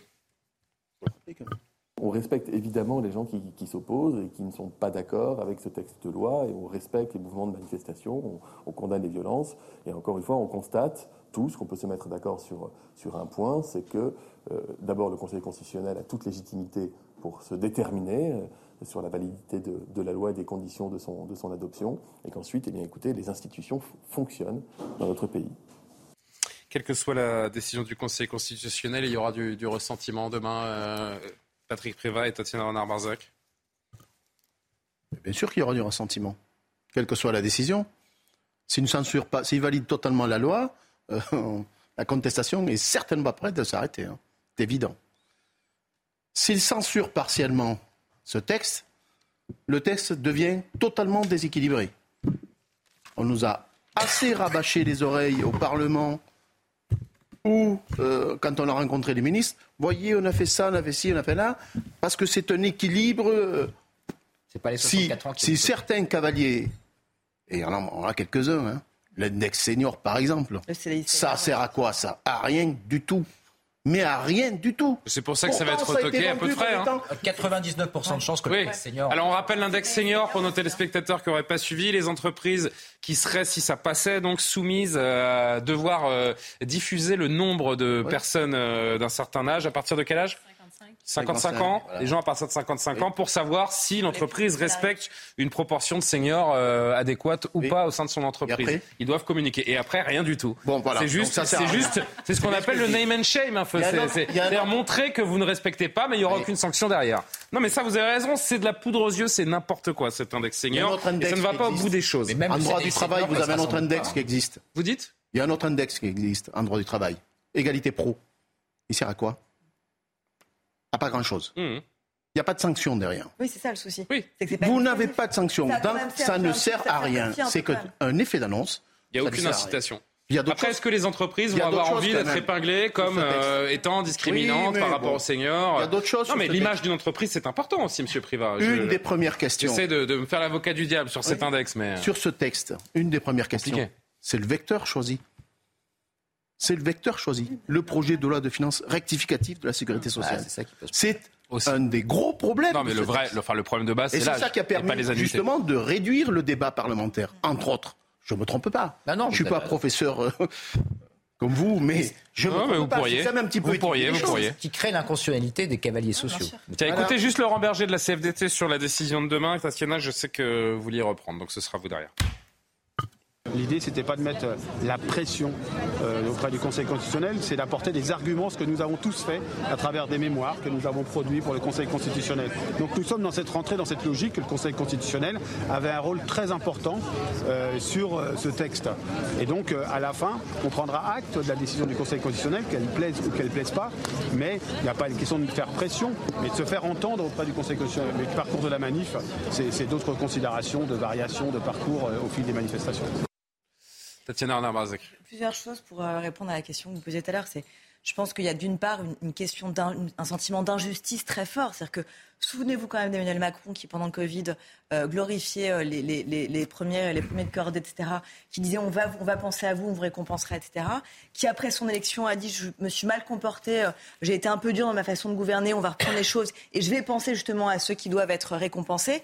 Il y a un vrai sentiment d'abandon. Enfin, voilà, donc ça, c'est la première chose. Deuxièmement, dans la com gouvernementale, il y a aussi un vrai problème parce que et les 1200 euros et notamment la carrière des femmes, ça a été perçu comme un mensonge, comme une tromperie absolue de la part du président de la République, avec un quoi gouvernemental absolu sur cette question. mais ils ont fait erreur de com sur erreur de com, et cette loi, elle est ni fait ni à Et puis dernière, dernière chose, dernière chose, c'est du mensonge. Il y a aussi, si je peux terminer, il y a aussi une personnalisation très forte, un rejet très fort d'Emmanuel Macron. C'est-à-dire qu'on l'a vu au moment des Gilets jaunes déjà, souvenez-vous, sa tête sur des pics. On l'a revu là, des images très dures euh, il y a quelques semaines. Non, non, ah on, a vu dans les manifs des images. ça continue partout. et ça continue partout. Il est suivi et on partout. Voit, on voit qu'il y a un rejet très fort. 18% des Français pensent qu'il est proche de leurs préoccupations contre, tenez-vous bien, 58% Marine Le Pen, plus proche de leurs préoccupations. Il y a quand même 40 points d'écart entre Emmanuel Macron et Marine Le Pen. Rarement il y a quand même un, vrai souci aujourd'hui et première année de second mandat. Enfin, ça pose quand même une vraie question sur le rejet du président de la République. Il y a une partie des Français qui se sont humiliés par lui et qui bah, veulent l'humilier en retour. C'est pas ça, c'est la façon. C'est la situation à laquelle nous je sommes. Je reviens toujours à ça, mais la façon brutale de gouverner. Vous le disiez, le véhicule législatif qui a été utilisé a permis justement de réduire à néant le débat parlementaire. Or, si les Français ont voté euh, pour une diversité qui était quand même inédite au sein de l'Assemblée, c'était justement pour avoir le sentiment d'être représenté, que les députés puissent défendre leurs différentes sensibilités, ce qui n'a malheureusement pas pu être le Encore un mot sur le Conseil constitutionnel avant de se pencher euh, plus précisément, et vous, l'avez, vous avez commencé à le faire sur Emmanuel Macron et sur ce qui pourrait... Euh, sur la, façon dont il pourrait tenter du moins de sortir de l'impasse. La NUPES, que pense-t-elle de cette journée de demain et de cette décision à venir? Mathilde Panot pour LFI, Olivier Faure pour le PS. Quelle que soit la décision, demain, ils considéreront toujours que cette loi est injuste. Et donc, quelle que soit la décision, ils continueront d'une manière ou d'une autre. Donc, je le dis, j'espère que le Conseil constitutionnel nous permettra de sortir par le haut de cette impasse et que sinon, je rejoins ce que disait euh, Sophie Binet et l'intersyndicale euh, ce matin. Je le dis ici euh, avec eux, si, le Conseil constitutionnel ne censure pas l'ensemble de la loi, alors le président de la République ne doit pas promulguer la loi parce que sinon il ne pourra plus gouverner ce pays. Ne croyez pas que parce que demain il y aurait une décision qui serait prise, il y aurait une forme d'abdication de notre part. Nous continuerons à défendre par quelque moyen que ce soit à donner d'avoir un débouché politique à ce mouvement qui est né sous nos yeux et qui est un mouvement majoritaire. Et donc nous nous battrons et nous continuerons par les moyens qui nous seront autorisés, que ce soit par le RIP, que ce soit par euh, la contestation, que ce soit par tout simplement l'édification d'un autre projet, nous ferons en sorte de continuer à porter la contradiction à ce gouvernement par quelque moyen que ce soit. C'est le premier secrétaire du PS qu'on vient d'entendre là Ou c'est Jean-Luc Mélenchon dans le corps d'Olivier Faure Faut pas surinterpréter, c'est Olivier Faure, c'est pas, c'est pas Staline. Je crois qu'il y a quand même des limites. C'est-à-dire que. Ah oui, non, mais si vous me faites un point Godwin sur chaque. Enfin, euh, inversé, hein, inversé, inversé. Euh, mais euh, qu'est-ce qu'il dit en réalité? Il dit qu'il va y avoir d'autres batailles. Il va y avoir des propositions de loi. vous êtes le premier secrétaire du Parti Socialiste, pesez vos mots, choisissez vos mots peut-être, non Mais non. Par quelque moyen que ce soit, bah, moi j'en Est-ce qu'il a. Par quelque moyen que ce soit, c'est comme quand Olivier Matteux dit il n'y a plus de règles. Pour moi, c'est la même chose. ah bon Il n'a pas, ah, pas, appelé à l'insurrection. Olivier Matteux, qu'on puisse réellement faire ce procès à Olivier Faure. Bon, même la décision du Conseil constitutionnel pourrait être euh, remise en cause par une, euh, une partie de la gauche, par vous-même? Une loi, quand on ne l'accepte pas, même si elle est promulguée. Et si nos institutions. Même si elle est promulguée, on continue à la combattre. Constitutionnelle n'est pas légitime. une certaine loi qui a été promulguée et qui après été enlevée. CPE Exactement. Voilà. Donc quand même, on a un peu de mémoire hein, et un peu de. Mais c'est pas la foule qui décide dans ce pays. Euh, vous répondront ceux qui euh, veulent voir cette loi passer. On peut remettre en cause toutes les institutions aujourd'hui? Je remets pas en cause les institutions. Bah, eh, je remets en cause les institutions. Bah, si, on, bah, si, on, remet en, eh, si on remet en cause, les institutions. Le véhicule Quand législatif et la décision du Conseil constitutionnel, on remet en cause les institutions. On la combat. Mais on peut vouloir changer la loi. Je veux dire, la loi est votée, elle est, promulguée, d'accord. Ben, il peut y avoir un combat pour remodifier la loi derrière. C'est le principe de tout mouvement, je dirais, euh, visant à, changer justement la législation. Et puis il y a une frustration. Je pense qu'il y a beaucoup de gens qui l'ont, comme on dit, dans, dans la gorge en se disant, ils entendent le gouvernement qui dit, on a pris le chemin démocratique mais ils le perçoivent en fait comme ils ont utilisé tous les, tous les outils dans la loi, mais contre l'esprit démocratique, en limitant le débat, en promulguant le 49-3. Donc tous ces éléments-là, donc oui, ça existe dans la démocratie, hein, dans, dans l'état de, de, droit dans lequel on est, mais en même temps, on a l'impression que ça va contraire, euh, c'est complètement contraire à cet esprit de participation, de dialogue social et de vraie représentation on se dit que finalement les parlementaires n'ont pas pu voter. La voix finalement euh, des syndicats, des citoyens n'a pas pu être entendu véritablement. Donc oui, il y a une frustration et on se dit Emmanuel Macron va aller jusqu'au bout. Hein, je pense que c'est son idée. Euh, sa victoire, c'est vraiment de passer. C'est le symbole du 64 ans,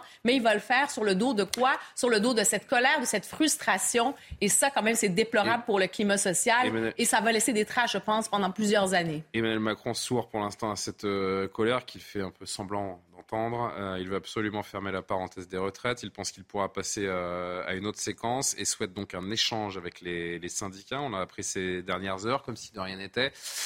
écoutez Laurent Berger sur cette rencontre et évidemment, votre avis nous intéresse. La question c'est quand, avec quelle méthode et sur quel sujet.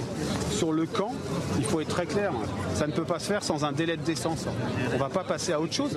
Il ne faut pas croire que les gens, les travailleurs et travailleuses qui se mobilisent et qui sont contre cette réforme depuis des mois vont passer comme ça à autre chose. Ça ne marche pas. C'est pas comme ça que se traitent euh, les, citoyens et les citoyennes et notamment le monde du travail. Donc quand il y aura un délai de décence, je le dis très clairement. la question après c'est quelle méthode? Si la méthode qui est employée, c'est une méthode qui consiste c'est-à-dire voilà les sujets dont on veut parler, mais euh, dites ce que vous avez à dire, mais de toute façon on fera ce que le gouvernement aura décidé de faire. Ça ne marche plus, ça ne marche pas. La preuve, on est dans une situation de crise aujourd'hui parce que ça n'a pas marché, parce que les organisations syndicales ont leur mot à dire sur les sujets qui sont sur la table quand ils concernent le monde du travail particulièrement. Et la question c'est ensuite sur quel sujet? Évidemment que le sujet de l'usure au travail, le sujet euh, des salaires, de la répartition de la richesse, le sujet des conditions de travail, des, de l'organisation de travail sont des sujets sur lesquels on ira discuter. Mais encore une fois, une fois qu'on aura répondu aux deux premières questions. La fracture, elle est très grave. Elle est très profonde entre les, corps intermédiaires et le, chef de l'État. Et l'État, j'ai envie de dire même. L'exécutif, de façon large. L'exécutif. Y compris les parlementaires, d'ailleurs. Par moments, on se demande où on est, quoi. Parce que le cinéma, euh, et je l'ai dit déjà sur ce plateau, le cinéma qu'on a pu voir à l'Assemblée nationale, on ressemble à rien. Et ça aussi, ça dessert la cause. Parce que le vote sur le texte, il n'a pas eu lieu. Jusqu'à preuve du contraire. Hein. Non, non. 49-3. C'est vrai. Ce texte. Oui, mais au Sénat. Et c'est toujours l'Assemblée qui a la, quand même, qui a la dernière main. Donc ce texte n'a pas, ce vote n'a pas eu lieu sur ce texte. C'est ça qui est insupportable.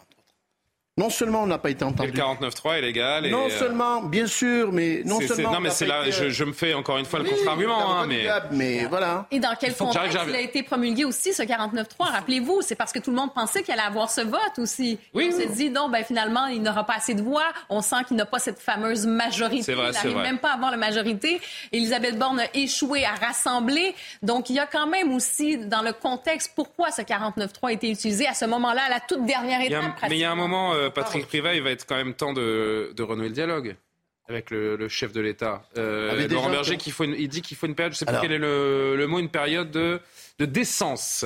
Alors que Elisabeth Borne parlait d'une période de convalescence. Ben, je ne sais pas si elle est malade. C'est quoi la période de décence Mais, euh, redevenons sérieux. Comment peut-on discuter avec des ministres qui ont passé leur temps à mentir sur ce texte?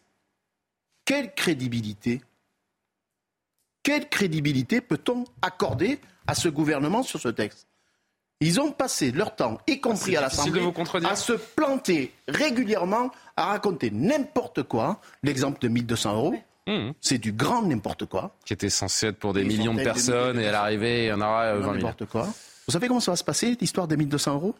Bah, on a à peu près compris, oui, que à ce sera... à la mimine, les caisses de sécurité sociale, parce qu'on ne peut pas informatiser des carrières comme ça pour recalculer les droits. Ça va se passer dossier par dossier. Ouais, pas... eh ben, ils ne sont pas prêts de l'avoir, à 1200 euros, hein, pour ceux qui peuvent éventuellement y prétendre. Mathieu ça, c'est juste que de la mécanique, hein. mais quand même. Parce non, non, mais, c'est, mais, on vous entend. Il n'y a pas, d'argument euh, pour vous contredire. Ça, il n'existe pas. Donc je ne vais pas, vous, pas vous dire autre chose. Contrairement à d'autres, je ne suis pas hors sol. Mmh.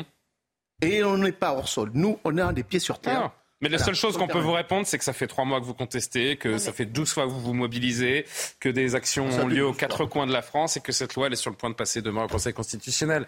Donc on se dit que vous vous êtes un peu battu contre des moulins avant. Quand bien même, les, je vous le dis et on le répète, une grande majorité de Français euh, contestent cette réforme. Il y a eu du mensonge, il y a eu du tâtonnement, c'est du grand n'importe quoi. Le timing n'est pas le bon, mais notez mais vous n'avez rien à La solennalité demain qui va être Notez, pardonnez-moi le Conseil constitutionnel va donner son, son, avis. son avis à 17h30. Il y a même une conférence de presse prévue, mhm. nous dit-on. Mhm. Ce qui est extrêmement rare. Je ne sais même pas si c'est déjà arrivé. Je crois que c'est dit. Je ne sais même pas si c'est. C'est Laurent Fabius qui donnera la conférence de presse à, la, 17h40. 17h40. Et Ça n'est jamais arrivé, je crois, ou quasiment jamais, pour que le Conseil constitutionnel fasse une conférence de presse sur un texte qu'il a étudié. Regardez le côté solennel des choses. Mmh. tout S'il y a des sages, je pense qu'ils seront là peut-être et qui diront des choses un peu, peu, un peu fortes. Et j'ose espérer que ce sera pour tacler, donner un carton rouge, au moins jaune, mais proche du rouge, au gouvernement sur ce texte. C'est ça l'enjeu de ce débat. Moi, j'ai plus l'impression que ce Conseil constitutionnel est du côté du président de la République. Et les travailleurs de ce pays, c'est de regarder quand même les choses. Mathieu qui voulait intervenir, Mathieu Vallet. D'abord, moi, j'apprécie euh, l'engagement et les mots pour les policiers et les gendarmes que M. Privatchin, euh, pour ses ouvriers de la sécurité, qu'ils soient du gardien de la paix ou du gendarme jusqu'au commissaire de police ou l'officier de gendarmerie. Merci, M. Privat, de faire preuve d'un esprit de responsabilité et d'avoir les mots que vous avez pour ceux qui protègent les cortèges et pour ceux que vous côtoyez au quotidien. Pardon de dire, Julien, mais je reçois énormément de messages ce soir de mes collègues, de mes camarades. J'ai demandé à ce que sur votre antenne, on puisse montrer la photo de ce gendarme. Vous avez vu sa jambe Alors, vous je, vais, je vais être transparent avec nos téléspectateurs. vous m'avez montré la, cuisse pendant la pub, la cuisse d'un de vos, de vos collègues qui a été touché par un engin. Ça vous a donné, euh, et ça m'a donné la nausée. Et on va pas la diffuser parce qu'elle est, elle est vraiment insoutenable, cette image. Il y a une plaie très, très profonde dans sa cuisse et on ne montrera pas cette image. Tout à fait. Et moi, je suis désolé, mais les débats, on parle des sages de la rue Montpensier pour le Conseil constitutionnel, on parle des syndicats, on parle des Black Blocs. Mais juste si je peux avoir ce dernier mot me concernant sur cette partie, euh, Julien, grâce à votre antenne et aux médias sur lesquels je m'exprime, moi j'ai un profond respect et une profonde admiration pour les femmes et les hommes qui portent cet uniforme. 1500 hmm. policiers et gendarmes blessés depuis trois mois. 1500, Julien. Qui aujourd'hui, pour 2000 euros par mois, pour ces gendarmes et ces gardiens de la paix, et aussi ces commissaires et officiers de police qui gagnent peut-être un peu plus, mais qui font le même métier, qui ont le même uniforme et la même façon de servir, accepteraient de prendre des cacatoffs Aujourd'hui, ils ont pris des excréments jetés par des individus radicalisés qui sont là pour se faire du flic et du gendarme, des cocktails molotov, des engins incendiaires. Les Françaises et les Français, je le sais, à 72% nous soutiennent, et ils savent la reconnaissance qu'ils peuvent avoir pour ces forces de l'ordre. Et quand on a des élus quand on a des ligues des droits de l'homme qui en permanence nous cassent du sucre sur le dos, qui nous expliquent que le délinquant est la victime, que le bourreau c'est les policiers. Non mais c'est important, Julien. Oui, oui, mais c'est juste qu'on sort un petit. On était sur le Conseil constitutionnel, mais c'est. Je dis pas qu'il faut pas le dire, hein, ce que vous dites, mais quand on a des professeurs. qui ne sont plus respectés, quand on a des policiers qui sont insultés et qui se font fracasser, ça en dit long sur l'état de notre société démocratique actuelle. Vrai. Et quand on, voit l'État. policiers qui manifestent, qui sont Tout à fait. il y a une grande majorité des policiers qui vous avez échappé que les policiers, hein. ils crachent pas et évidemment, ils fracassent pas leurs collègues. Parce qu'on respecte l'état de droit. et vous savez, quand on nous a fait tout le cinéma, et j'en terminerai là parce que moi, j'ai pas de mémoire et j'ai pas Alzheimer. Quand on a fait tout le cinéma le 5 mai 2021, quand on a eu le malheur d'aller devant l'Assemblée nationale pour dire notre détresse, notre désarroi face à Éric Masson, ce policier d'Avignon qui a été tué sur un point d'île et qu'on nous a qualifié de factieux, de rien, de barbares, de personnes à aller faire soigner sur les dernières manifestations pour nos collègues des Braves à moto. Au bout d'un moment, stop. On va où, Julien Quand on a des policiers qui tombent à terre, qu'on a des forces de l'ordre qui ne sont plus respectées, quand la justice ne protège plus ceux qui nous protègent. C'est ça aujourd'hui qui doit nous alarmer. Parce que la police et la gendarmerie, Julien, l'article 12 de la Déclaration des droits de l'homme, les vrais révolutionnaires de 1789, passant en carton par un, incarnés par certains élus d'extrême gauche qui filment nos collègues pour les provoquer, les harceler. Mm. Les vrais révolutionnaires. Ils avaient compris que pour protéger les droits de l'homme et pour pouvoir parler sur ce plateau, et même pour ceux qui nous détestent pouvoir s'exprimer et le dire, ils avaient besoin d'un uniforme pour les protéger. C'est ça aujourd'hui qui nous a de nous inquiéter, Julien. Mais c'est une parenthèse importante. Et... parce que moi, Julien, je suis un gamin du peuple comme beaucoup de ces policiers, de ces gendarmes, dont certains politiques, je ne sais pas ce qui s'est passé, pour reprendre une phrase désormais connue dans une Assemblée nationale, pour qu'ils oublient tous ceux qui portent uniforme et qui protègent tous ces droits des ouvriers. Et quand j'entends M. Privat, comme d'autres sur ce plateau, il ne faut pas oublier que les premiers ouvriers de la sécurité, ceux qui défendent la veuve et l'orphelin, c'est ces femmes et ces hommes qui sont pas là pour l'argent, qui sont là pour les gens et qui risquent chaque jour leur vie. Et aujourd'hui, toutes ces images qu'on voit là, moi je les supporte plus. Et je crois qu'il y a beaucoup de Français qui partagent mon point de vue en toute modestie. Et c'est important de, le relever. Vous avez, vous avez bien fait. Je voudrais qu'on referme cette parenthèse, qu'on se recentre encore juste quelques instants sur ce Conseil constitutionnel, ou plutôt, moi-même, j'en perds le fil. Je suis désolé, on est sur la rencontre pardon, entre les syndicats voulus, avec les syndicats voulus par le chef de, l'État. C'est une diversion pour euh, Sandrine Rousseau. Écoutez-la. Non, mais ça, c'est à eux de décider et je n'interviendrai pas là-dedans. Mais après, quel est l'intérêt de les recevoir après Pour préparer la suite? Non, pour faire diversion et dire ça y est, on passe à autre chose. Et leur dire, voyez, c'est moi qui ai gagné. C'est ça qu'il va faire, c'est qu'il va leur tendre la main en leur disant, voyez, c'est moi qui ai gagné. Je, je, n'en peux plus de cette manière-là d'être au pouvoir. C'est vraiment une manière qui est, qui est non seulement violente et brutale, mais qui est complètement dépassée, totalement dépassée. Et on a l'impression que Emmanuel Macron fait de la France une affaire personnelle, de la gestion de la France une affaire personnelle. Je rappelle que nous sommes en démocratie et je rappelle que nous avons tous et toutes euh, quelque chose de l'ordre de, de, de la composition d'une politique, de politique publique qui soit acceptable par tout le monde. J'ai envie de dire, mais qui va nous sortir de là? Elle est vraiment devant nous, cette, euh, cette crise démocratique, Patrick Prévat Je ne sais pas s'il y a une crise démocratique. Il y a des gens qui pensent qu'ils ont toujours raison, qu'ils savent eux seuls écrire un texte. De temps en temps, ils se font. Il y a des syndicalistes qui pensent qu'ils ont toujours raison aussi. Hein, pardon de le dire, mais. Non, non, non, non. On étudie les choses. On en connaît deux, trois quand même. Mes mandants, moi, je suis là pour défendre les intérêts matériels. Oui, oui, Et je ne parle pas des faux. Hein. Des salariés. Voilà, je rappelle, ce sont nos statuts. Et je ne vais pas dire, je ne vais pas faire de la politique politicienne. Et je rappelle encore ici une fois que je, euh, mon organisation n'a jamais appelé à voter pour quelqu'un ou contre quelqu'un d'autre. Vous parlez du deuxième tour de la dernière élection présidentielle. Oui, oui, oui, mais pas que celui-ci, hein. pas que le hmm. dernier, tous les autres aussi. un ou deux derniers mots? On, est devant cette fameuse crise démocratique que chacun euh, décrit à l'envie Alors, on est dans une crise démocratique, mais je dirais que ça ne date pas réellement d'hier. Aujourd'hui, il y a une vraie fracture au sein de la société. Et cette crise démocratique, elle parcourt tous les pays occidentaux. Il n'y a pas un pays occidental qui va bien aujourd'hui. Hein. Je rappelle qu'il y a deux députés qui ont été tués en Grande-Bretagne, deux en Italie, un président de Lande en Allemagne. Donc, tout ne va pas si bien partout ailleurs également. Sur l'autre aspect, on est surtout aujourd'hui dans une crise institutionnelle profonde. Il s'est passé quelque chose hier qui est passé inaperçu, sauf dans le milieu des constitutionnalistes. Eh bien, c'est que, désolé. Milieu très fermé des constitutionnalistes. Oui, mais il est important. ah, c'est un, un microcosme. Ils sont, ils sont 8. ils sont comme les sages, ils sont 9. Pardon. plus nombreux. En 2008, on a prévu une procédure de euh, contrôle des nominations du président de la République. Pour, et qui avait pour but, dans son procédure, de ne jamais pouvoir aboutir. Hier, elle a abouti on a une euh, nomination d'Emmanuel Macron, président de l'OME, oui, qui a été rejetée. Et ça, c'est très très marquant. C'est-à-dire qu'aujourd'hui, non seulement il n'y a plus de majorité parlementaire, mais la possibilité pour Emmanuel Macron de gouverner est quasiment nulle. Et donc oui, c'est de la diversion. Oui, c'est de la diversion parce qu'il veut passer à d'autres sujets avec les syndicats, tout en sachant très bien qu'aujourd'hui, eh bien, on est en crise profonde et que les quatre prochaines années du quinquennat, pour l'instant, elles risquent de ressembler à des canards boiteux. Gabriel, vous vouliez dire un dernier mot? Oui, ça va être compliqué. De fait, euh, quoi qu'il arrive, ce sera quand même une victoire à la Pyrrhus pour euh, Emmanuel Macron.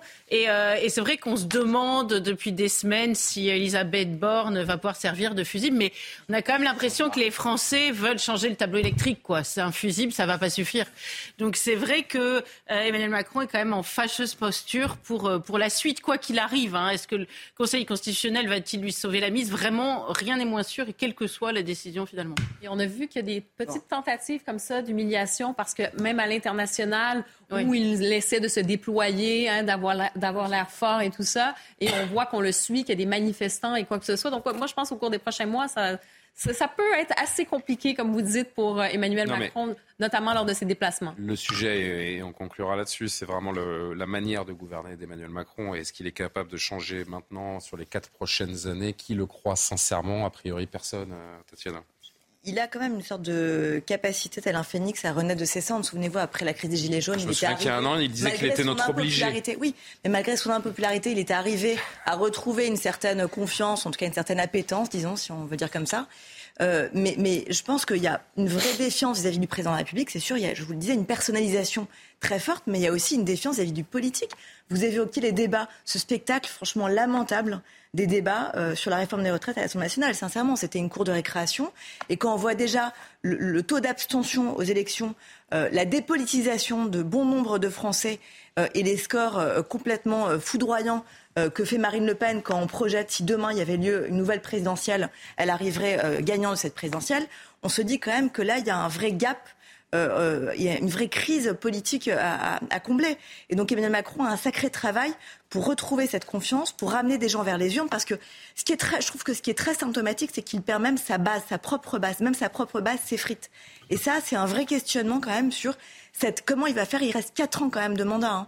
Comment va faire Emmanuel Macron pour continuer à gouverner dans ces conditions? Et euh, demain, nous attend une journée donc extrêmement importante. Les, renseignements, les forces de l'ordre caractérise cette journée à, très haut risque demain? Oui, il y a des risques de rassemblement place de la Concorde, entre autres, hein, puisque c'est cette place qui avait cristallisé les tensions juste après le 49-3 il y a trois semaines. Et on a aussi une crainte de cortège sauvage qu'on a pu connaître au début du mouvement par des personnes qui sont très jeunes. Et donc du coup, il y a une mobilisation de toutes les unités, notamment des brigades anticriminalité et de ces fameuses braves à moto, ainsi que les compagnies d'intervention et les escadrons de gendarmerie mobile et CRS, pour pouvoir être très mobile en cas de cortège sauvage ou de problématiques d'ordre public dans les différents points de la capitale. Nous, on s'attend effectivement à une soirée, je le souhaite, qui sera euh, plutôt calme de mes souhaits, mais euh, d'après les services d'enseignement, qui pourra être très agité, quelle que soit la décision, et encore plus évidemment s'il n'y a pas la décision escomptée par ceux qui estiment que la loi doit être censurée, évidemment, d'après ce que les renseignements nous disent. Dernier mot, Patrick Privard. Où serez-vous demain à 17h30 Dans un avion. Dans un avion? Ah, vous allez apprendre en différé la décision du Conseil constitutionnel? Je rentre chez moi, enfin, à mon accent, vous l'avez compris, je suis du sud-ouest. Oui. J'arriverai vers Toulouse à peu près à 17h. Vous êtes de Toulouse Oui. Donc vous irez manifester à Toulouse demain si la décision du Conseil constitutionnel. on verra ce qui est décidé par mes camarades. Quelle que soit la décision du Conseil constitutionnel, vous serez dans la rue demain? Ah ben, Ne serait-ce que pour fêter euh, la victoire, ça sera une autre chose. J'espère que ce sera ça demain. Bon, on est tous suspendus donc euh, à ce Conseil constitutionnel et à Laurent Fabius, donc qui tiendra exceptionnellement une conférence de presse pour euh, parler d'une décision du Conseil constitutionnel demain. Je vous remercie euh, Patrick Privat d'avoir été avec nous. Il nous reste une grosse vingtaine de, minutes pour aborder un ou deux, autres thèmes d'actualité que je voulais évoquer avec vous, notamment cette série de fusillades. Mathieu Vallet, je profite aussi de votre présence. Série de fusillades. Je vous libère dans une seconde, Monsieur Privat. Série de fusillades qui a une nouvelle fois eu lieu la nuit dernière à Marseille. Quatre blessés sont à déplorer, dont trois avec un pronostic euh, vital engagé. avec cette fusillade dans la nuit, elle a eu lieu à cinq endroits euh, différents, à peine euh, une dizaine de jours hein, seulement après cette triple fusillade qui là encore avait fait trois morts selon mes souvenirs dans Marseille sur fond toujours évidemment de règlement de compte et de trafic de drogue. Rudy Mana du syndicat Alliance Sud nous décrit ce qui s'est passé cette nuit. ce qui s'est passé, c'est qu'une nouvelle fois en trois temps, il y a eu des il y a eu des coups de feu, des fusillades. Alors, euh, Dieu merci, pour l'instant, il n'y a, pas de, a pas de victimes, il y a juste des blessés, euh, blessés par balle euh, à trois endroits différents, deux dans le troisième arrondissement de Marseille et un à, la cité Busserine dans le quatorzième, qui est, un, qui est une cité hautement connue aussi pour la vente de trafic de stupes. Euh, on a un gamin de, de, de, 16 ans qui a été touché à la cité Félix dans le troisième arrondissement. Il a été blessé aux jambes. Et, dans le troisième arrondissement encore, on a eu euh, trois individus. On ne connaît pas encore toutes euh, les circonstances qui ont été qui ont été blessés par balle. Et dans la cité La il y a eu des, des, coups de feu en direction des guetteurs et, et pour l'instant, il semblerait qu'il n'y ait pas eu de blessés. On a l'impression quand même qu'on part vers une, vers une stratégie de, d'intimidation euh, des, réseaux ou, de, même de terrorisation de ces réseaux-là, parce que quand on s'en prend à des gamins qui sont guetteurs euh, euh, à l'entrée des cités de, 16, 17 ans, c'est que vraiment on veut faire peur au réseau pour, plusieurs raisons. Hein. Peut-être le récupérer, peut-être les empêcher de travailler. Il y a plein de raisons qu'il faudra, il y a plein de questions que, l'on se pose auxquelles il faudra qu'on, essaie d'amener des réponses. Hein. Et pour faire un lien avec le sujet précédent, euh, Mathieu Vallet, pendant que les forces de l'ordre sont sur les mobilisations, la délinquance se poursuit en France. Et quelle délinquance? Oui, alors euh, est-ce qu'on parle de Marseille pour Bien sûr. Parce qu'il y a beaucoup de choses à dire. ah oui, bah oui, là on est en train de parler de Marseille avec ces cinq fusillades la nuit dernière. Je pourrais vous dire que les policiers sont tous les jours dans les cités des quartiers nord, puisque c'est vrai, il y a les brigades de terrain, les brigades de police secours, les groupes de sécurité de proximité, on a beaucoup d'unités, on a les CRS aussi, qui sont en permanence en train de pilonner les points de deal. Mais ce qui m'inquiète dans euh, alors moi pas Mathieu Vallée, mais évidemment syndicaliste et des remontées de mes adhérents qui sont dans les différents services de police, notamment de la police judiciaire marseillaise qui fait un travail exceptionnel. On est à 50% d'identification des auteurs de règlement de compte, là où il y a 10 ans, on était à 35%. Donc on a une Sur nuit dernière, on a des auteurs Tout à fait. C'est en cours, on va avoir des résultats. Vous avez euh, deux personnes emblématiques qui se mènent une, rivalité euh, absolument dangereuse et dont en fait on est en train de faire le lien sur tous les règlements de compte qu'on connaît. Et c'est surtout aussi un nouveau mode opératoire qui inquiète les services de police, c'est qu'on a désormais des gros bonnets, donc des grosses têtes de réseau, ou en tout cas des personnes qui tiennent le pavé et les halls de, de cité. Hein. J'essaie de vulgariser au maximum pour mmh. les téléspectateurs. C'est plus complexe, mais c'est à peu près ça l'idée. C'est qu'en fait on a des gros bonnets qui engagent des délinquants, ou en tout cas des personnes que les services de police connaissent, mais qui sont pas dans le spectre de la police judiciaire. On s'attend souvent à ce que lorsqu'on a des règlements de compte, avoir des personnes aguerries, des personnes qui ont un Lyon un long pardon, cursus euh, judiciaire, j'allais dire même scolaire, parce que d'une certaine manière, on fait ses armes à l'école pour devenir un citoyen, mais il y a des voyous qui font leurs armes malheureusement dans la délinquance pour devenir après connus, euh, malheureusement comme on peut le décrire régulièrement dans votre actualité dans, dans la chaîne. C'est qu'en fait, on a désormais des jeunes délinquants qui ne sont pas dans les radars de la police judiciaire, qui sont mandatés et engagés comme quasiment tueurs à gages, et dont on a déterminé, par exemple, pour les règlements de compte qui ont lieu il y a une semaine, vous savez, ces fameuses règlements de compte qui ont demandé à la cité de la Castellas, aux Égalades, et qui ont terminé près, du, près de la cité, euh, près de Marseille-Centre.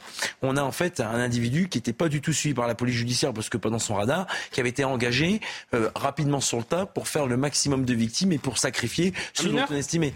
Non, non, un majeur, ah. mais euh, en fait qui était... comment Affiché, pas connu. Qui était, qui était connu pour des délits de droit commun, mais qu'on ne voyait pas en fait dans le suivi des services de police comme une personne pouvant s'adonner à ce genre d'acte criminel. Comment ça se passe? Eh ben, écoutez, c'est euh, la vraie question. Sur Paris, on a eu aussi il y a quelques mois. Il y a un fichier avec des tueurs à gages potentiels qu'on peut appeler pour euh, régler des comptes. En fait, ce qui se passe, c'est que moi, je vous le dis, sur la lutte contre les stupéfiants, pour rester simple, on est au bout du bout. La ah législation. Bah dont on dispose, j'en parlais tout à l'heure avec les Black Blocs, la législation dont on dispose actuellement, elle permet d'être en droit dérogatoire pour les gros trafiquants ou les dealers pour aller jusqu'à 96 heures de garde à vue, faire des perquisitions de nuit avec l'aval de magistrats. On a tous les moyens judiciaires, les moyens matériels faut être honnête, ils augmentent. On a plus de policiers en police judiciaire et il y en a encore qui doivent arriver. Mais le on mettra tous les policiers qu'on voudra, ça changera pas. Eh il y a ben, une autorité mafieuse qui a pris le pouvoir à Marseille. Pas encore, pas encore. Et justement, c'est le travail de la police judiciaire et des policiers du quotidien. Mais pour terminer mon des armes de guerre, vous avez des armes de guerre. ah, il y a un Kalachnikov. Il y a un trafic d'armes énorme. Mais la guerre en Ukraine, où il y a des livraisons d'armes à foison, là où je m'exprime évidemment pas euh, d'opinion personnelle ou euh, syndicaliste sur le sujet, mais en tout état de cause, de la même manière qu'on avait eu les guerres euh, en ex-URSS ou dans l'Europe de l'Est, dans les Balkans, Kalachnikov qui sont revenus et qui peuvent revenir aussi avec ce marché-là. Donc sur un plateau, j'essaie de vulgariser euh, les choses parce que c'est passionnant dans le sens où je pense que ça intéresse beaucoup de Français. Mmh, Français bien sûr. Au bout du bout, on a des règlements de compte, on a des morts, on a du sang qui coule dans nos quartiers et sur le territoire de la République. Mais on a une police judiciaire aujourd'hui qui est un outil extraordinaire. Et moi, je vous le dis, puisqu'on a tendance à souvent oublier les choses et une actualité en chasse une autre, on a la réforme de la police nationale qui est en cours. Attention à préserver cet outil qui est la police judiciaire parce qu'on a des enquêteurs exceptionnels, extraordinaires, qui, sans dénigrer nos enquêteurs dans les commissariats qui font face à une pile de dossiers, à une pile de plaintes et une pile de procédures incroyables pour chaque enquêteur. Des fois, ça peut être jusqu'à 250 dossiers par enquêteur. On a cette excellence de la police judiciaire qui permet de traiter le haut du spectre de la criminalité organisée. Et vous regardez les Pays-Bas, vous regardez la Belgique, vous regardez l'Espagne, vous regardez même l'Italie. On voit que quand il n'y a pas une lutte acharnée sur les gros réseaux, les gros bonnets, la grande délinquance organisée, on a une possibilité que des mafias s'en prennent à des magistrats, à des que pour reprendre les propos de, de, de, certains de vos, de vos collègues qu'on entend régulièrement, et je pense que vous avez même déjà utilisé cette, euh, cette formule, mais vous allez me contredire s'il le faut, c'est qu'on va être voilà, envie de l'océan à la, à la petite cuillère. Que les points de deal, je peux, ouais, juste au bout, les points de deal qui sont démantelés, ils se reforment. On va pas refaire ce, ce débat parce que les gens qui sont fidèles à, à notre chaîne savent qu'on parle régulièrement de ces sujets, qu'on a beau dire qu'il faut plus de répression, qu'il faut plus de moyens, qu'il faut euh, qu'on a des bilans où des points de deal ont été, euh, on se félicite que des points de deal ont été démantelés par le ministère de l'Intérieur, etc. Ils sont reformés. Ça ne s'arrête jamais. ça ne s'arrête jamais. Pourquoi je formule cela? Parce que je voudrais qu'on. sur Alors, allez-y rapidement et je voudrais expliquer pourquoi je pourquoi je dis ça. Parce que je veux pas qu'on qu'on parle de la répression et des moyens parce qu'on ne fait que ça. Je voudrais aborder un autre volet. Bah, c'est pour ça que je vous ai évoqué la tendance hmm. inquiétante de voir des tueurs à gages qu'on connaît pas. En tout cas, pour cette spécialité, si je peux me permettre l'expression, et qu'on a constaté lorsqu'on a fait les interpellations par la police judiciaire, notamment à Marseille. On a les élections européennes l'année prochaine. Sur, par exemple, les antifas à Sainte-Soline. On a vu qu'ils avaient recruté, notamment les soulèvements de la terre, puisque maintenant tout le monde sait dont on, de quoi on parle. On avait, il y avait un recrutement qui avait été opéré en Italie, en Espagne ou même en Allemagne. Donc on voit que c'est un sujet européen. Sur le terrorisme, les attentats du 13 novembre, on a vu que les terroristes étaient passés par les Balkans, étaient passés par l'Europe centrale, par la Belgique et terminés par la France, pour faire très court. Mmh. Aujourd'hui, sur la drogue, on voit quoi? En Espagne, au Portugal, en Grande-Bretagne, en Allemagne, aux Pays-Bas, en Belgique, il n'y a aucune législation qui est harmonisée et qui est d'équerre sur ce que nous, on fait en France. On a les lois les plus répressives, on a le plus haut taux de consommation en France, et là, je suis désolé sur tous les sujets que je viens de vous donner. Justement, consommation. Une réponse aussi Alors, vous me menez vers le sujet vers lequel je voulais vous, euh, vous amener. Est-ce que la solution peut être la légalisation? Vous allez me dire, c'est un marronnier, c'est la tarte à la crème, là aussi, on en parle à chaque fois. Sauf qu'il y a une information très importante dont peu de gens ont, parlé et qui risque quand même de faire euh, l'actualité ces prochaines heures, ces prochains jours. L'Allemagne, l'Allemagne on l'a appris aujourd'hui, va légaliser le cannabis. C'était une promesse phare de la coalition euh, sociodémocrate verts et libéraux au pouvoir depuis un an et demi. L'Allemagne, attendez juste une demi-seconde avant d'envoyer euh, les infographies. L'Allemagne aura très bientôt l'une des législations les plus libérales d'Europe pour la culture et la consommation du cannabis. L'idée, c'est d'autoriser, euh, on va le voir, la, création d'associations à but non lucratif dont les membres pourront cultiver les plants pour leur seule consommation sous surveillance des boulevards publics. Les députés allemands doivent donner le feu vert à des clubs cannabis avant la fin du mois. Le deuxième deuxième volet consistera à tester dans certaines régions devant encore être choisies et pendant cinq ans la production et le commerce dans des magasins spécialisés dans le cadre de licences accordées par les pouvoirs publics.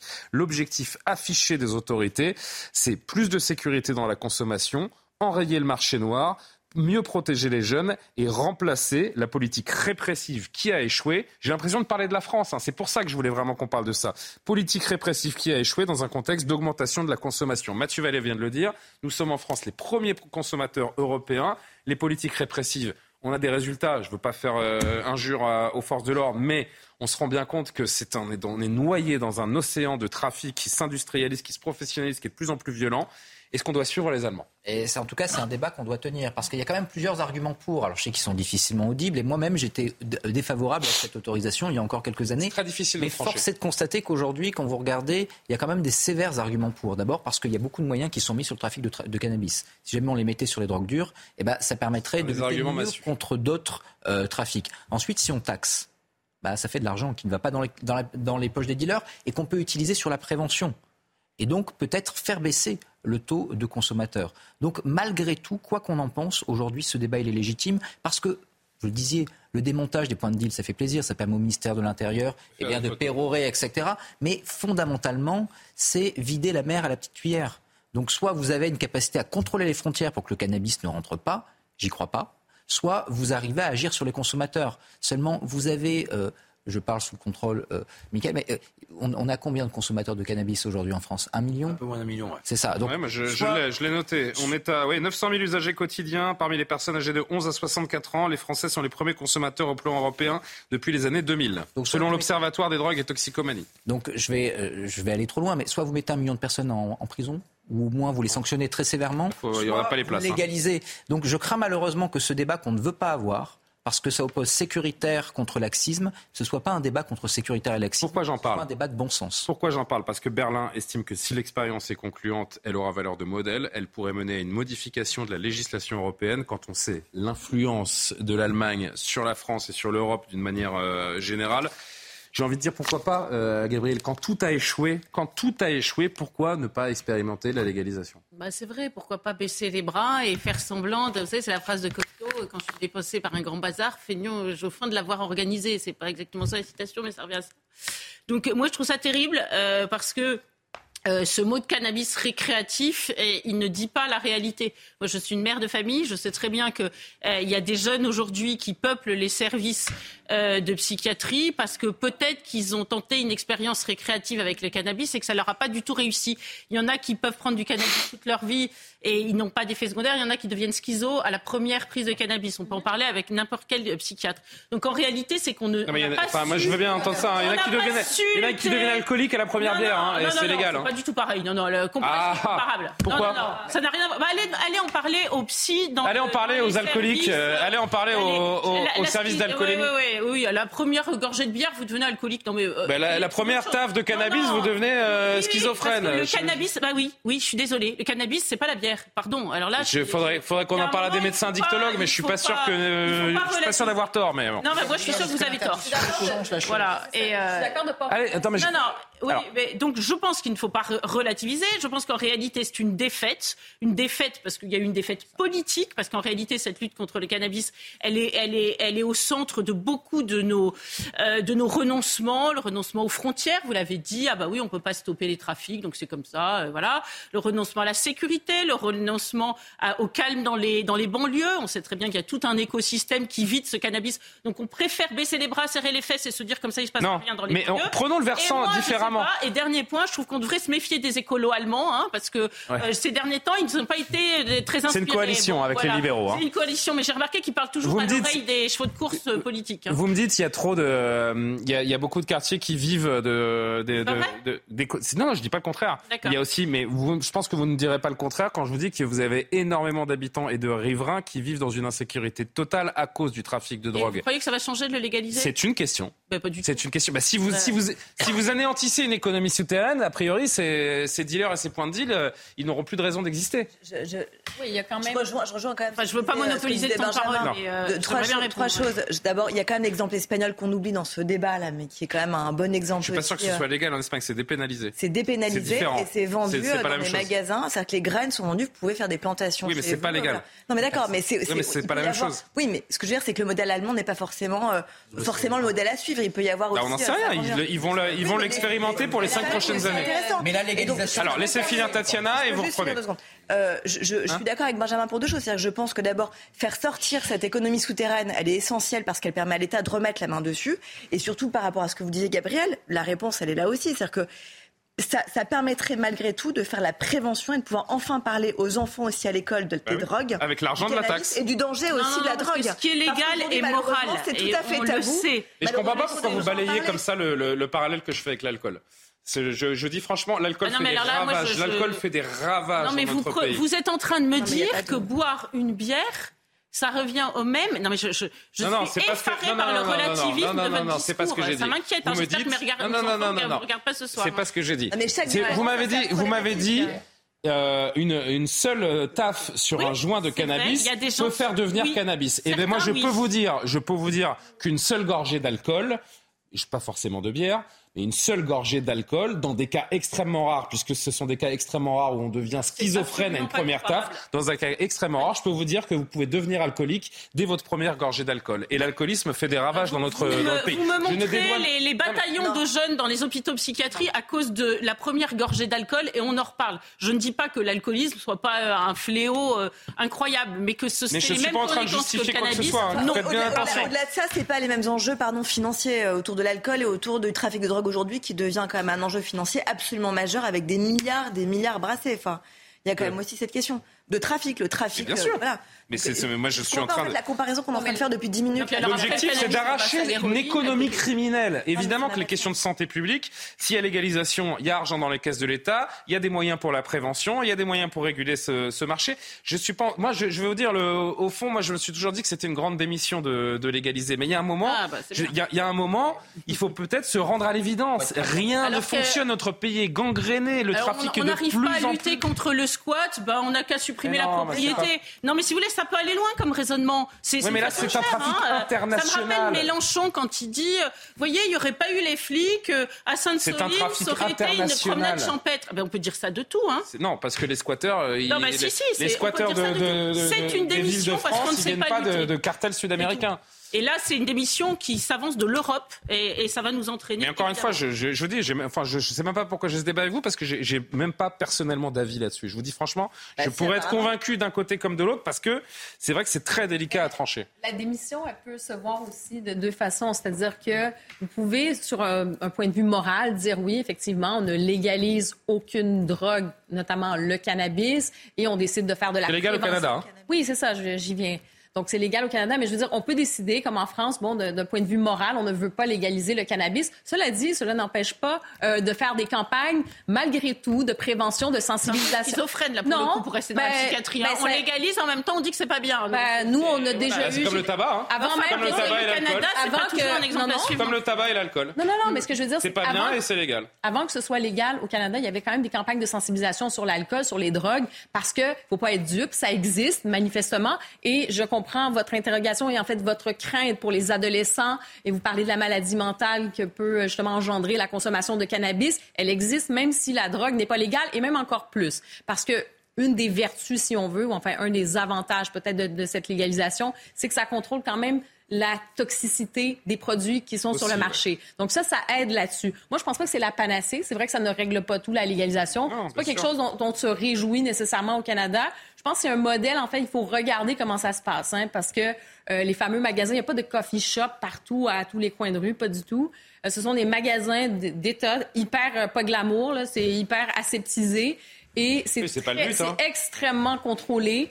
Et effectivement, ce qu'on a voulu faire avec ça au pays, c'est de dire, ben on veut, euh, on veut aller jouer justement dans ce, essayer de limiter un peu le marché noir, euh, d'aller récupérer. Ben ça fonctionne en partie. On n'a pas tout réglé, mais quand même, je vous dirais, c'est pas quelque chose de glamour non plus. Donc la démission, elle peut aussi se faire si on décide que non, on poursuit. Moi, j'ai aucun problème avec ça de dire on ne légalise pas le cannabis, d'accord, mais il faut mettre les, j'allais dire tous les moyens aussi de lutte. Ah et ça, on voit que on arrive quand même euh, à certains échecs là-dessus. On ne sera pas, tous d'accord sur ce sur ce sujet. Quelque chose que j'ai l'impression que des fois, on aime bien s'autoflageller on peut pas comparer les pays entre eux qui sont pas comparables. Notre histoire de France, la configuration de nos quartiers, euh, les émeutes qu'on a eues en 2005. On peut comparer à l'Allemagne? Non mais bah, l'Allemagne, elle n'a pas eu euh, les émeutes qu'on a connues en 2005. Non mais sur le, sur le rapport aux cannabis et aux drogues et aux dealers. Je veux dire, on était aussi dans l'inconnu au Canada, c'est-à-dire qu'il y a J'ai compris avec l'exemple du Canada, mais on aura ce débat à d'autres moments, j'en suis persuadé, parce que.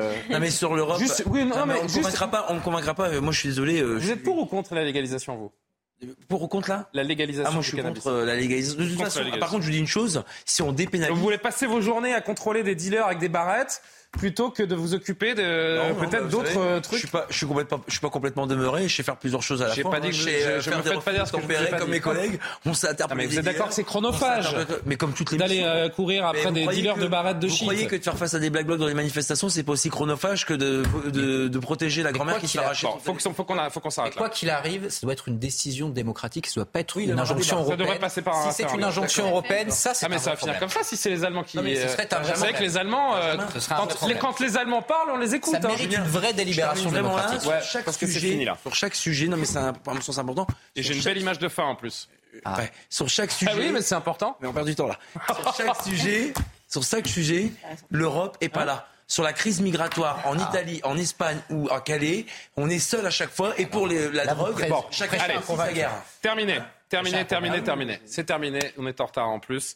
Euh, vous savez que j'aime vous quitter avec le, avec le sourire. C'est une image pour Tatiana ce soir. Euh, je voudrais vous présenter un agriculteur indien. Euh, il est devenu star des réseaux sociaux. Elle est fâchée, Tatiana, parce qu'elle voulait dire un dernier mot, mais je ne lui ai pas donné la parole. Alors allez-y si vous voulez. Non, non, non. c'est bon, elle est vexée. Euh, donc, sa relation hors norme avec une grue, Antigone, un grand oiseau sauvage qui appelle les autorités à libérer son ami à plumes. L'oiseau est aujourd'hui encagé dans un zoo, mais une pétition très largement relayée réclame sa, sa libération parce que regardez, ils ont une relation absolument magique.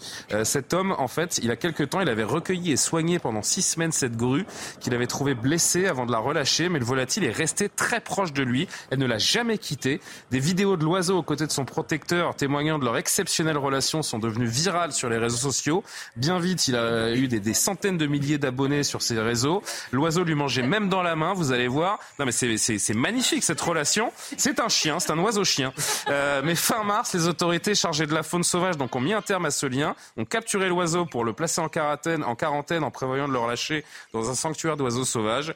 Lui, il demande simplement que l'oiseau soit libéré parce qu'il est persuadé que dès qu'elle sera sortie de la cage, cette magnifique grue euh, viendra le retrouver. La grue Antigone, c'est l'oiseau volant le plus grand au monde, peut mesurer jusqu'à 1m80. Regardez, ils ont même partagé des, des repas et aujourd'hui, ce pauvre oiseau est dans, est dans une cage. Ah, Non, mais c'est dans... pas attendu la partage de déjeuner. J'ai pas, non, j'ai pas attendu. vous êtes pas gentil. Euh, oh, c'est une magnifique image. Je pensais que ça vous plairait. Vous voyez. On a un prochain, on a un prochain Disney là. Eh ben pourquoi pas Pourquoi pas Moi, je pensais que vous seriez un peu plus sensible à cette, euh, belle image. Je suis un peu déçu. c'est la vie. Allez, merci beaucoup à Lumna Daoudi, à Jacques Sanchez pour la programmation. Demain, euh, j'aurai le plaisir de vous retrouver pour l'heure des Pro 2 et surtout pour revenir sur cette décision du Conseil constitutionnel. Tout de suite, l'édition de la nuit avec Mathieu Devez. Très belle nuit à tous.